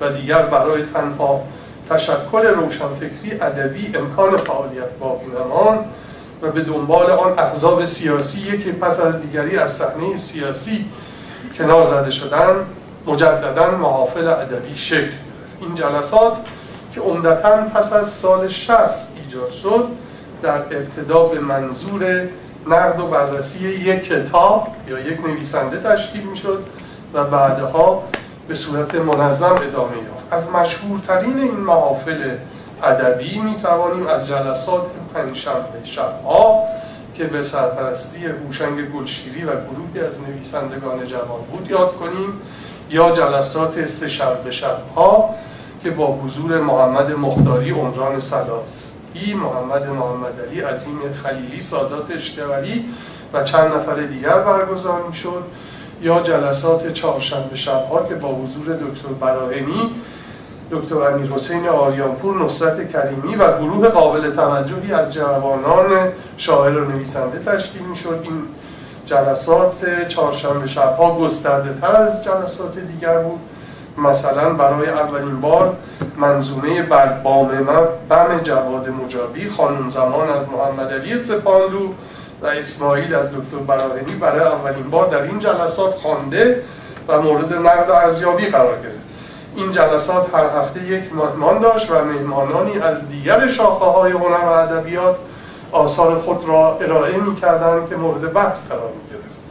از اواخر دهه 60 و اوایل دهه 70 به تدریج نشریات روشنفکری جدید کارشون را آغاز کردند ابتدا نشریه آدینه و بعد دنیای سخن و همینطور نشریات مفید، گردون و چند نشریه دیگر فضای سکوت را شکستند و یک بار دیگر خونی تازه در رکهای روشنفکری ادبی ایران به جریان افتاد. در این دوره فعالیت های روشنفکران با امکانات محدودی که این نشریات تازه داشتند حد اکثر فعالیت هنری و ادبی عرضه می شد نسل جدیدی از نویسندگان و شاعران ایران نخستین تجربه های خود رو در این نشریات منتشر کردند و در ادامه این ماجرا حرکت هایی برای احیای تشکیل کانون نویسندگان آغاز شد که سرانجام در آبان 73 با بیانیه ما نویسنده ایم با امضای 134 نویسنده منتشر شد. از این پس هست که فعالیت های روشنفکری در کنار این نشریات ادبی با صورت جدیتری ادامه پیدا می کند و از سال 77 تا کنون بیشتر فعالیت های روشنفکران ادبی ما در کانون نویسندگان محافل ادبی و مناسبت هایی که پیش از این کمتر برگزار می‌شد ادامه یافت. مثلا برگزاری شبهای بخارا که به 67 شب رسید یا شبهای نشر چشمه یا داستانخانی در نشر ویستار یا جلسات رونمایی کتاب در نشر سالس و مناسبت ادبی که در خانه هنرمندان و دیگر مراکز فرهنگی برگزار می شد متشکرم.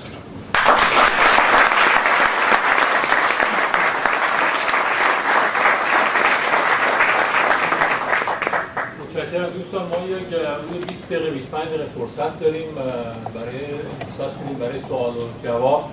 کسانی که سوال دارن ثبت نام می‌کنن.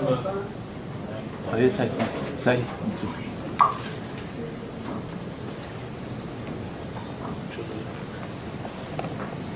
بفرمایید. ببخشید شما راجع به سمد بهرنگی مطرح کردید که سمد بهرنگی در در ارتباط با موارد مسلحانه بوده و با بهبود دهقانی همکاری. درسته بهبود دهقانی جز سازمان شریک های فدای خلق بود. ولی در هیچ جای دنیا تا به حال من در نگاه کردم در هیچ روزنامه اینا اعلام نکردن که سمد بهرنگی جز سازمان های فدای خلق بوده. دیگر سازمان اکثریت یه جورای خودشون دارن نشست ارز کردم که جریانی از روشنفکران معتقد به مبارزه مسلحانه شدن. بعضیاشون شرکت کردن بعضیاشون مثل سمد بهرنگی. وقتی که شما در کتاب یک ساعت از 24 ساعت خواب بیداری بچه پشت ویترین اسباب بازی فروشی می‌رسه. جمله آخر کتاب اینه که دلم می‌خواست اون مسلسل پشت شیشه مال من باشد. ولی به نه من گفتم نه خیلی گفتم اینها گرایش پیدا کردن بخشی شد. زیاد بودن ولی شاید عملا دو سه تاشون مثل نابدل و بهروز دهقانی و اینها رفتن و سمده بهرنگی. هیچ وقت عضو هیچ جریان سیاسی به اون مفهوم نشد. ولی به صورت اعتقادی به این نتیجه رسیده بود که این راه درسته متشکرم. بله متشکرم. خیلی متشکرم از صحبتاتون. این چیزی که من متوجه شدم شما خیلی خوبین توی ارتباط برقرار کردن و با افراد مختلف و سیستم مختلف. سوال من از شما اینه که شما با یه سیستم مشکل سیستم یا آدم مشکل و غیر قابل نفوذ از چه روش استفاده می‌کنیم که ارتباط برقرار کنیم و اصولا نظرتون راجع به ایجاد ارتباط چی هست؟ منظورتون توضیح بدید ارتباط با چی؟ کلا ارتباط اونجوری که الان متوجه شدم تو این فیلم شما خیلی از یک سطح عادی استفاده نمی برای ارتباط. از یه سطح های دیگه استفاده می‌کنین از یه مدارهای دیگه. بدون تخصص خاصی یا اگه ممکنه توضیح ببینید من از حرفای گنده زدن خوشم نمیاد. آدمیزادی که پر می‌خوره و میخوابه این آبولی می‌گیره خونش لخته میشه میترکه. اینایی هم که تو ایران هستن یه کارایی می‌کنن. هر کسی نقاش موزیسین خطات آواز هنرمند آواز هر کسی توی زمینه خودش سعی می‌کنه که به این گذران زندگی معنایی بده. ما این کارا رو می‌کنیم. اسم گذاریش با شما. مهم این است که باید کار کرد. و در این کار کردن اصالت یک ماجرایی رو از بین نبرد. تا زمانی که اجازه می‌دادن شبهای بخارا برگزار شه به اون صورت که ما می‌خواستیم برگزار می‌کردیم. روزگاری که نذاشتن برگزار نکردیم آمدیم عصر پنجشنبه در بخارا گذاشتیم. دفتر بخارا از بین رفت آمدیم صبح سهشنبه در نشر سالس گذاشتیم. حالا اونجا ول بکنن به قول یکی گفتم از اون بالای خیابون ولی اسب می‌گیریم تو خیابون. پنجاه تایی جلسه می‌ذاریم میاریم پایین. مهم اینه که شما بخواهید در واقع مفهومی که اینجا برای زندگی هست با اونجا فرق می‌کنه. باید حتما یه جوری به این گذران مفهوم و معنا داد. حالا هر کسی هر جوری که می‌تونه و معیارش هم مشخصه که باید در خدمت فرهنگ و ادبیات بود. به این صورت هایی که می‌کنیم زیادم به این فکر نمی کنیم منافذی اگر هست ما از توش می‌تونیم رد شیم رد میشیم. حالا این منفذ بسته است از اون یکی نشد از اون یکی. بالاخره کسی بخواد کار کنه راهش رو پیدا.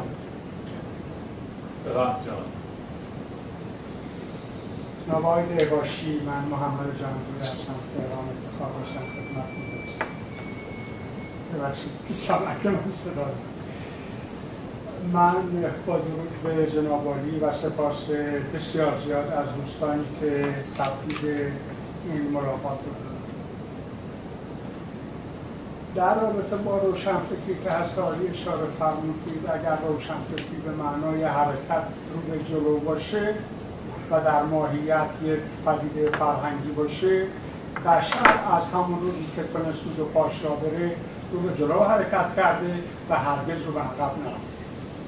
شاید یه زمانی زمین گیر بشه و نتونه به حرکت ادامه بده اما به عقب بر نمیاد این سرنوشت ماست که رو به جلو حرکت کنیم و اگر رو به عقب بریم یه بیماری به نام moving disorder که بعضی ها حتی اگر رو به جلو بخوان برن برمیگردن اینجوری این یه بیماری. از اونجا که فرمایش حضرت عالی در چارچوب فرهنگ بود من با اجازه جناب و سروران گرامی که اینجا هستن و چون همه فرهنگ دوست هستن می‌خواد یه نکته که در نهایت اختصار حضور کنم. کنم که بیشتر مورد توجه جناب و دوستان قرار من دو مقوله دو ملت رو مثال می‌زنم برای دوستان عزیز که همسایه همدیگه هستن. یکی قوم یهود یکی قوم مصر. اولی چهار هزار سال آوارگی بدبختی کشتار حالا هر چی که می‌خواد اسمش بده کشید. بعد از چهار هزار سال برگشت به اون چیزی که حالا به حق نه حق و واقعی مقوله نمیشه اون که می‌خواست به دست بغل دستش یه ملتی با ده هزار سال تمدن خیلی بیشتر. من یازده بار مصرم اصلا حیرت انگیزه. اینا از بیخ عرب شدن. دینشون زبانشون فرهنگشون همه چیزشون از دست داد. چرا؟ اولی موفق شد و امروز یک قدرتی در حد خودش و اون یکی نه. به خاطر اینکه اولی با چند با دندون به فرهنگش چسبید به هویتش چسبید تونست به قول سروایو بشه به حیاتش ادامه بده استحاله نشه. ما من از خودم مسئله روشنفکری که چپ راست حرکت می‌کنن ما رو به سامان نمیدن. اشاره فرمود اگر کسی دنبال چیزی باشه راهش پیدا می‌کنه. تمام بزرگان ما و آثار فرهنگی ما در زمانهایی پدید آمد فردوسی حافظ سعدی که بدترین حاکم ها بر ما حکومت می‌کردن ولی ما به راهمون ادامه دادیم. کار جنابالی من این از ستایش از کار بسیار بزرگی که جنابالی انجام می‌دید و این نام بخارا که تو ایمیل هم خدمتتون عرض کردم نماد تفکر جنابالی و زخم کهنه دل همه ایرانی در کنار نامهای بلخ و بخارا و سمرقند و کاشقر که روزی مثل کاشمر بود. سپاس خدا متشکرم. کامنتی صحبتی داریم فقط من یاد خاطره ای افتادم.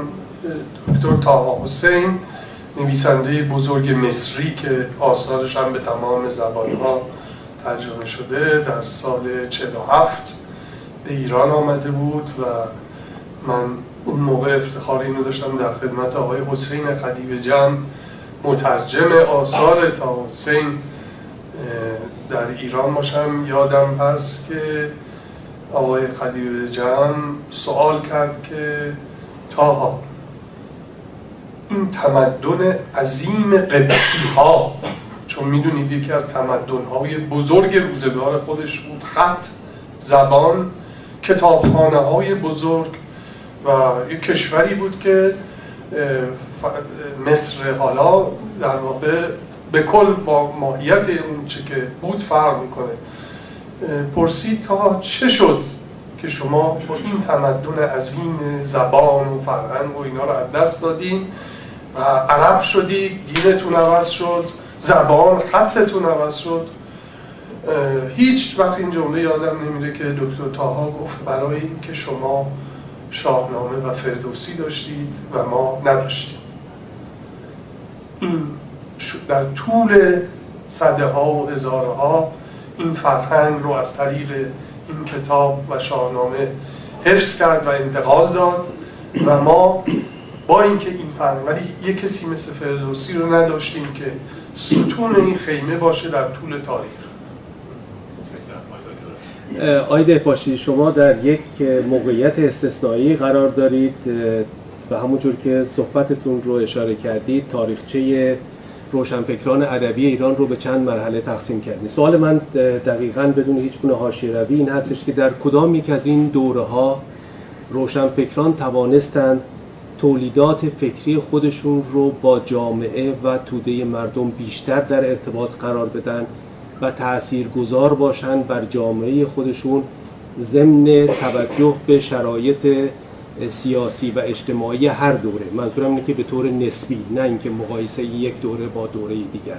در کدام یک من فکر می‌کنم هیچ کس یا معدود افرادی باشن که بتونن این سوال رو بتونن پاسخ بدن اما از شما خواهش می‌کنم اگر ممکنه به طور مشخص در دو دوره تاریخی یکی در سالهای سی تا سی و دو که اوج دموکراسی و آزادی بیان و قلم بود در اون دوره ارتباط روشنفکران ایران با مردم نزدیکتر شده بود و رو هم دیگه تاثیر میذاشتن. کاری با درست و غلطش نداریم.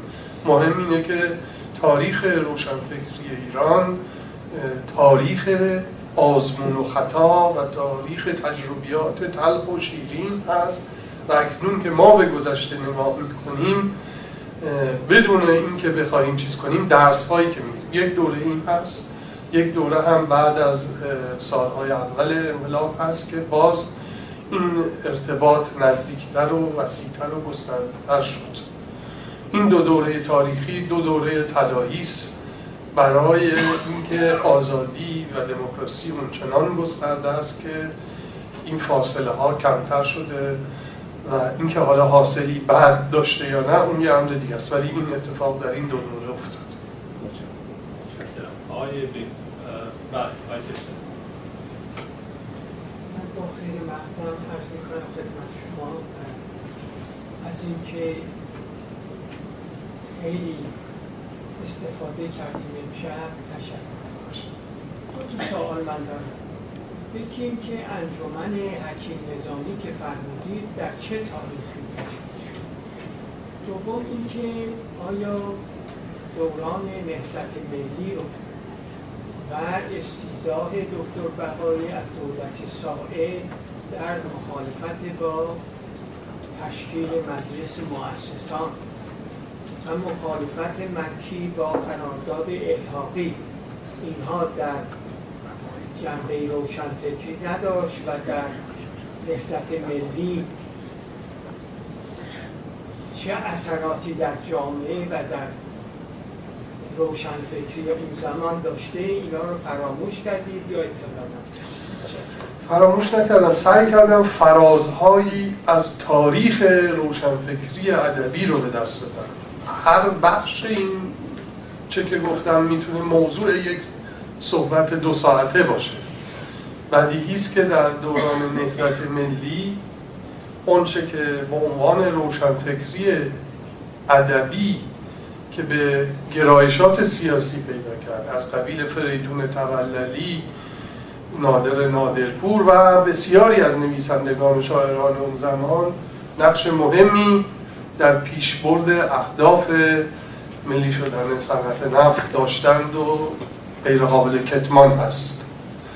انجمن حکیم نظامی در 1305 تشکیل شد.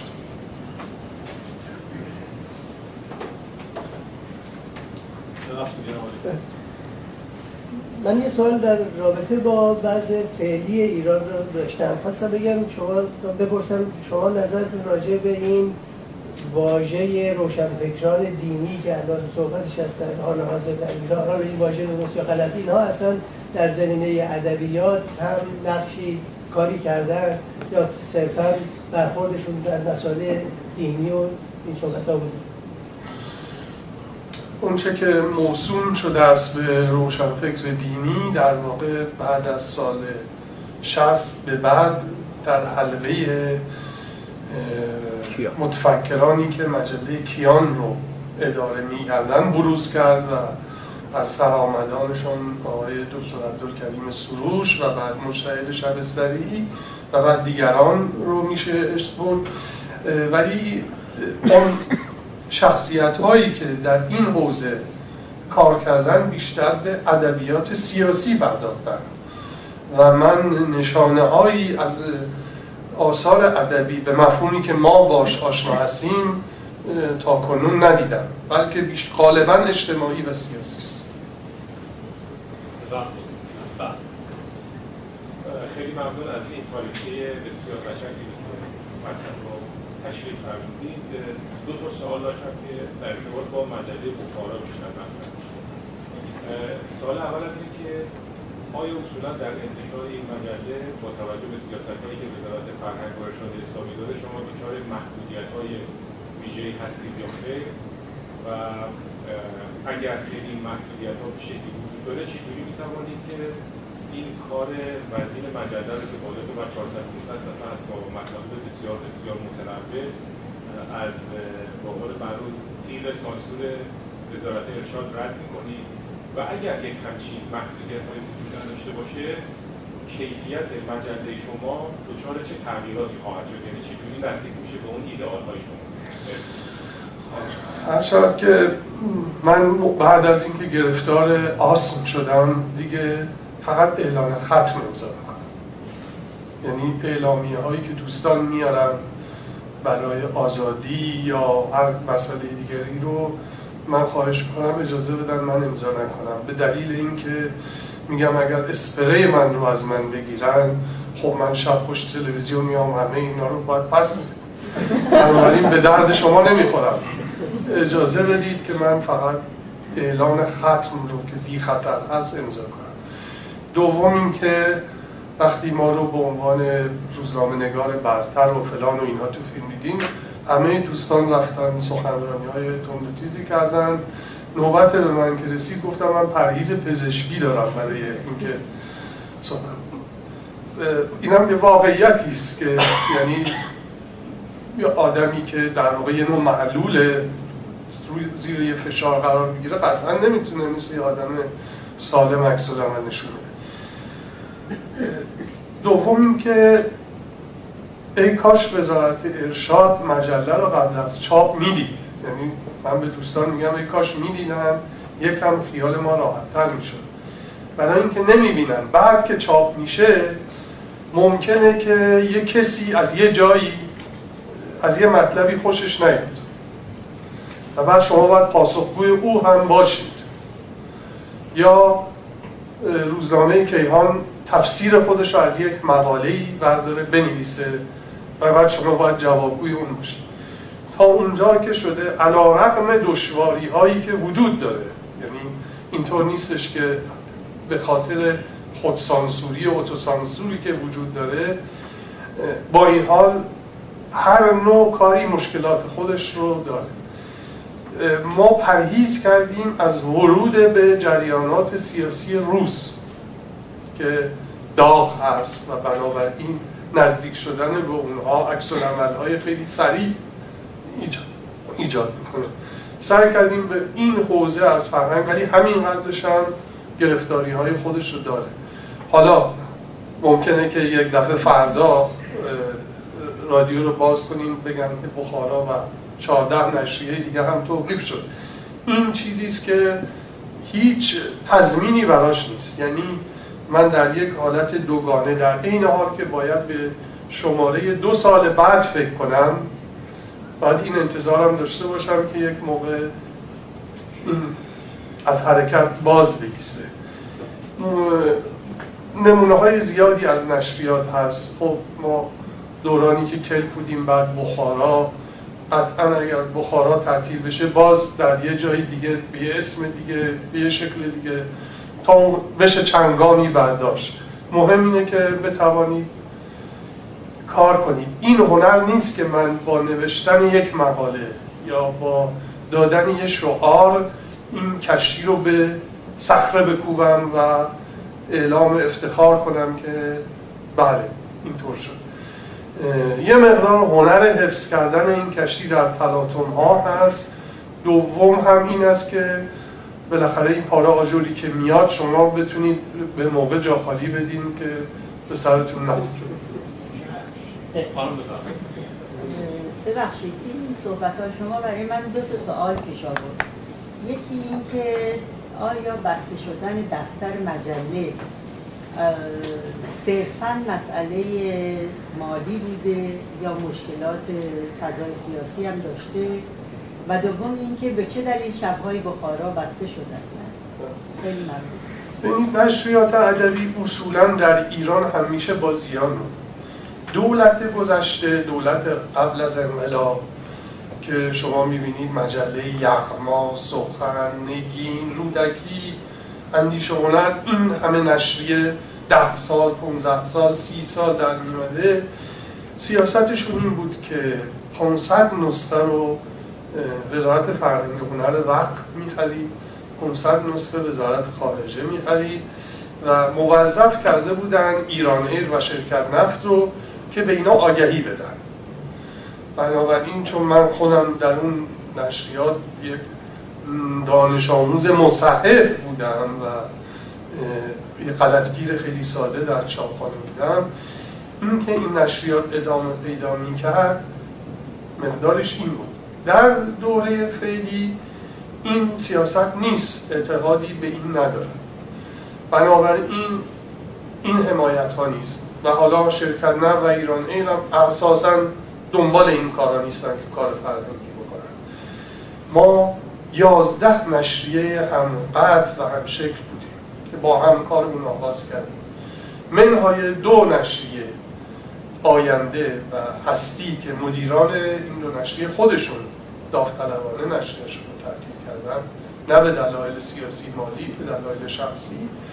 مابقی این نشریات در سال اول، سوم، پنجم به علت مشکلات مالی تعطیل شدن اینکه چرا ما تعطیل نشدیم به دلیل تجربه کار من در نشریات قبلی بود و می‌دونستم که این نشریات درآمدی برای اینکه دفتر و دستک و منشی و موتور سوار و مسئول آرشیو داشته باشن ندارم. بنابراین از همون روز اول کلک این رو می‌دانستم و بنابراین یک صرفه‌جویی عظیمی در این کار شد که نه عکاس داشتیم نه مصاحبهگر داشتیم تمام کار رو خودم انجام در سالهای اولیه بخارا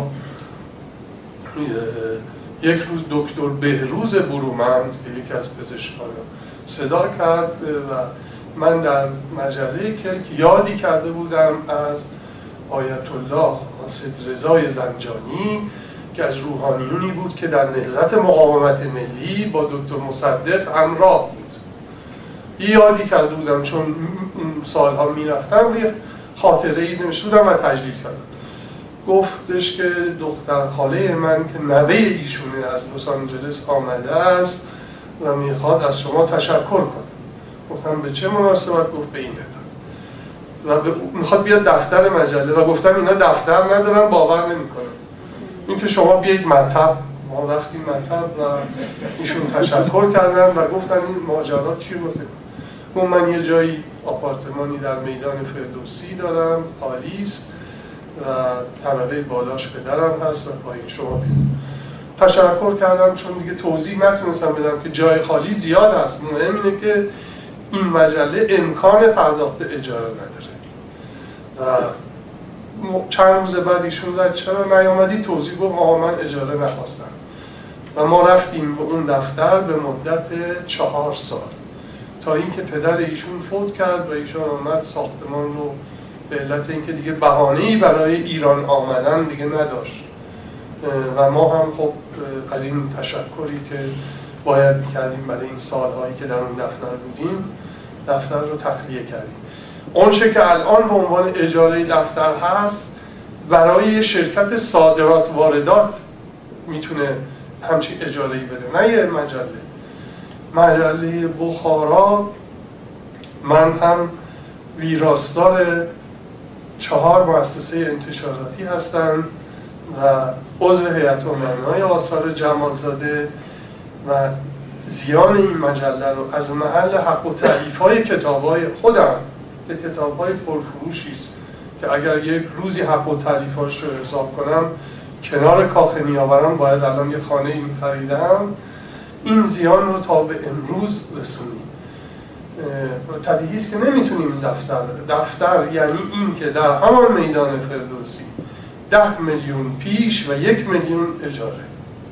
یعنی این هیچ مجله نمی‌تونه. چرا؟ نشریاتی که تخصصی مثل سینما نمی‌دونم جنبه های ورزشی و اینجور چیزا دارن تیراژ های بالا دارن پنجاه هزار اینا می‌تونن. ولی به این صورت نمی شده الان اون روزی هم که این دفتر رو به ما می‌دادن همه خوشحال بودن و من ناراحت. ولی اینکه اون روزی رو پیش بینی می‌کردم که این دفتر رو یک روزی از ما خواهند گرفت و برای من دشوار هست. دوباره برگشتن به اون سیستم گذشته که هست. الان ما روزهای شنبه در کتاب فروشی تهوری مقابل دانشگاه شهر رو از جهت جغرافیایی تقسیم کردیم. یک شنبه ها در خیابان میرداماد یک کتاب فروشی هست. سه شنبه ها در خیابان کریم خان و چهار شنبه ها در یک کتاب فروشی دیگه در دیانوران. قرارا رو می‌ذاریم مقاله بگیریم مقاله بدیم و دوستداران مجله رو ملاقات کنیم. خب لطفی است که این کتاب فروشی ها به ما و مجله دارن ولی خب کار بسیار سخت شده به علت این چهار سالی که ما کاغذامون رو بلو کرده بودیم. در مورد شبهای بخارا هم خب شست و چند شب شد منتها تحمل نشد و جاهایی که می‌خواستیم بریم یکی یکی ممانعت خوردن و ما رو جز جریان انقلاب مخملی و از این قبیل. و منم چون حوصله این و تحمل این بار سنگین انقلاب مخملی رو ندارم عملا متوقف شد و بعد اومدیم در خود دفترمون عصر پنجشنبه در بخارا رو گذاشتیم که حالا اون دفترم تموم شده و دنبال یه جایی هستیم که اولین فرصت پیدا بشه که یه عده با هم دعوا کنن ما اون وسط بریم یه کاری بکنیم.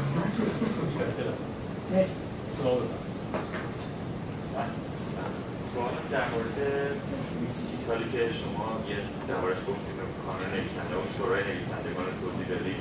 الان خب جهتی که داره میره نسل جدید حالا شاید روشن که با این تجربه جدیدشون چطور می‌بینید در آینده؟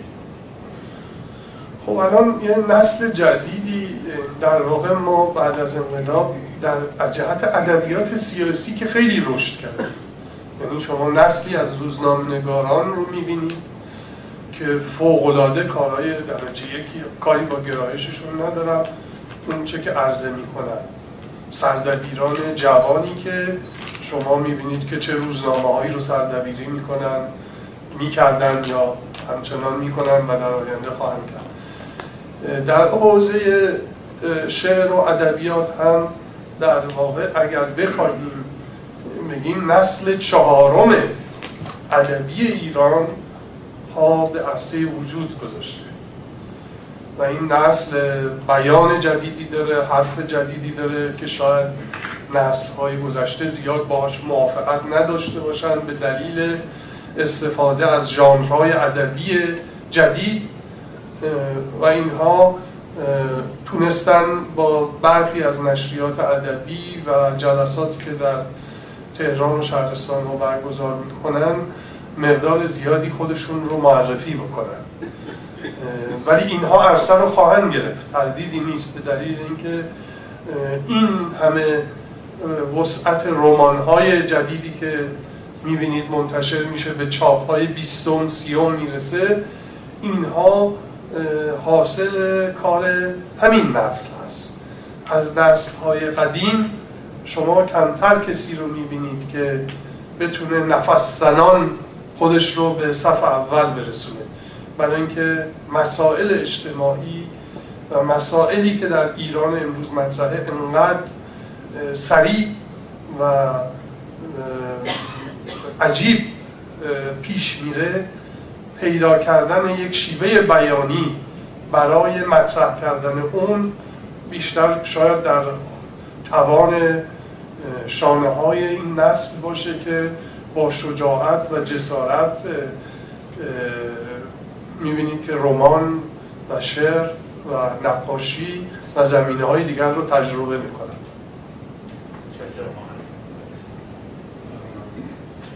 خیلی خیلی متشکرم. سخنرانی خیلی جالبی بود.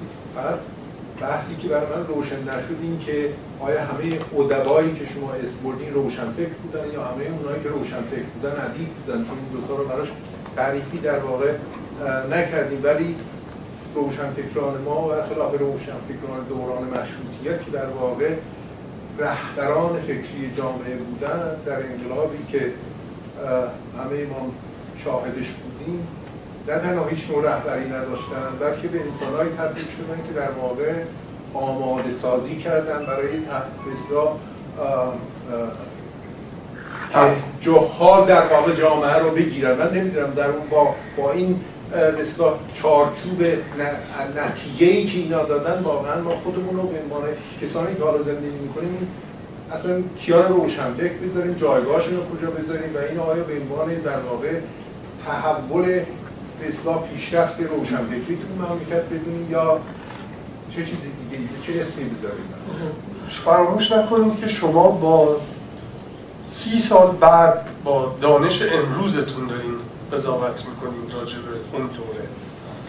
یعنی مثل اینه که ما مثلا زکریای رازی رو با دانش امروزی که داریم کار پیش افتاده ای بدونیم اختراع اون رو. اون کاری نکرد. نمی‌خوام حرف شما رو رد کنم ولی آنچه که مسلمه اینه که این جریان روشنفکری توش همه چیز بود. فریدون آدمیت هم داشت که شاید قرنی بگذره و یک فریدون آدمیت توی جامعه ای ظهور کنه. توش فریدون آدمیت بود. منفیاش رو نمیگم. شما هر کدوم تو ذهنتون می‌تونید دهها نفر رو بیارید مجموعه اینها بوده. ما لشکرمون همین ها هستن که می‌بینید. اگر کاستی داره همینه. اگر توش آدم های بزرگ هم داره همینن. مجموعه اینها باید داوری بشه و حالا می‌بینم که شروع شده و خوشبختانه ده ها کتاب و صدها مقاله درباره نقد اون دوره داره در میاد.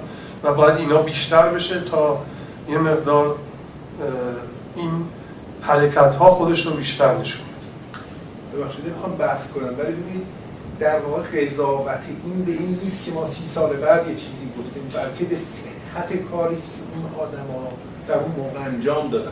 زکریای رازی اون موقع کاری انجام داده که بعد از هزار سال هنوز درسته. این روشنفکران ما در صدر مشروعیت کاری کردن که درست بود مونده. 50 سال و 60 سال بعدش کاری کردن که غلط بود نتیجهش ما امروز می‌بینیم. این این بحث در واقع نه اینکه خب خود اون انقلاب مشروطه هم یادتون نره که 13 سال بعد دو دستی تحویل آدمی داده شد که اولین کاری که کرد کنار کارهای بزرگی که کرد این بود که اون حاصل مشروطیت که آزادی خواهی بود اول اون رو درش رو بست. متشکرم. دوستان متاسفانه فرصت نداریم. با معذرت می‌خوام اساسا که فرصت نشد صحبتاشون رو بکنن. قبل از اینکه اتاق رو ترک کنید خواهش می‌کنم برای کمک به کانون کتابخانی کسانی که علاقه دارن این توی این گلدون پول بریزن. محتوای این گلدون برای کمک به انتشار مجله بخارا اختصاص داده خواهد شد. جلسه بعدی کانون کتابخانی 13 نوامبر آقای دکتر رامی جهانبگلو صحبت خواهند کرد. هفته دیگه جمعه 6 نوامبر 6 تا 8 بعد از ظهر آقای دهپاشی در واحد سنتر دانشگاه تورنتو صحبت می‌کنن پشت این میز هست. شب همگی بخیر.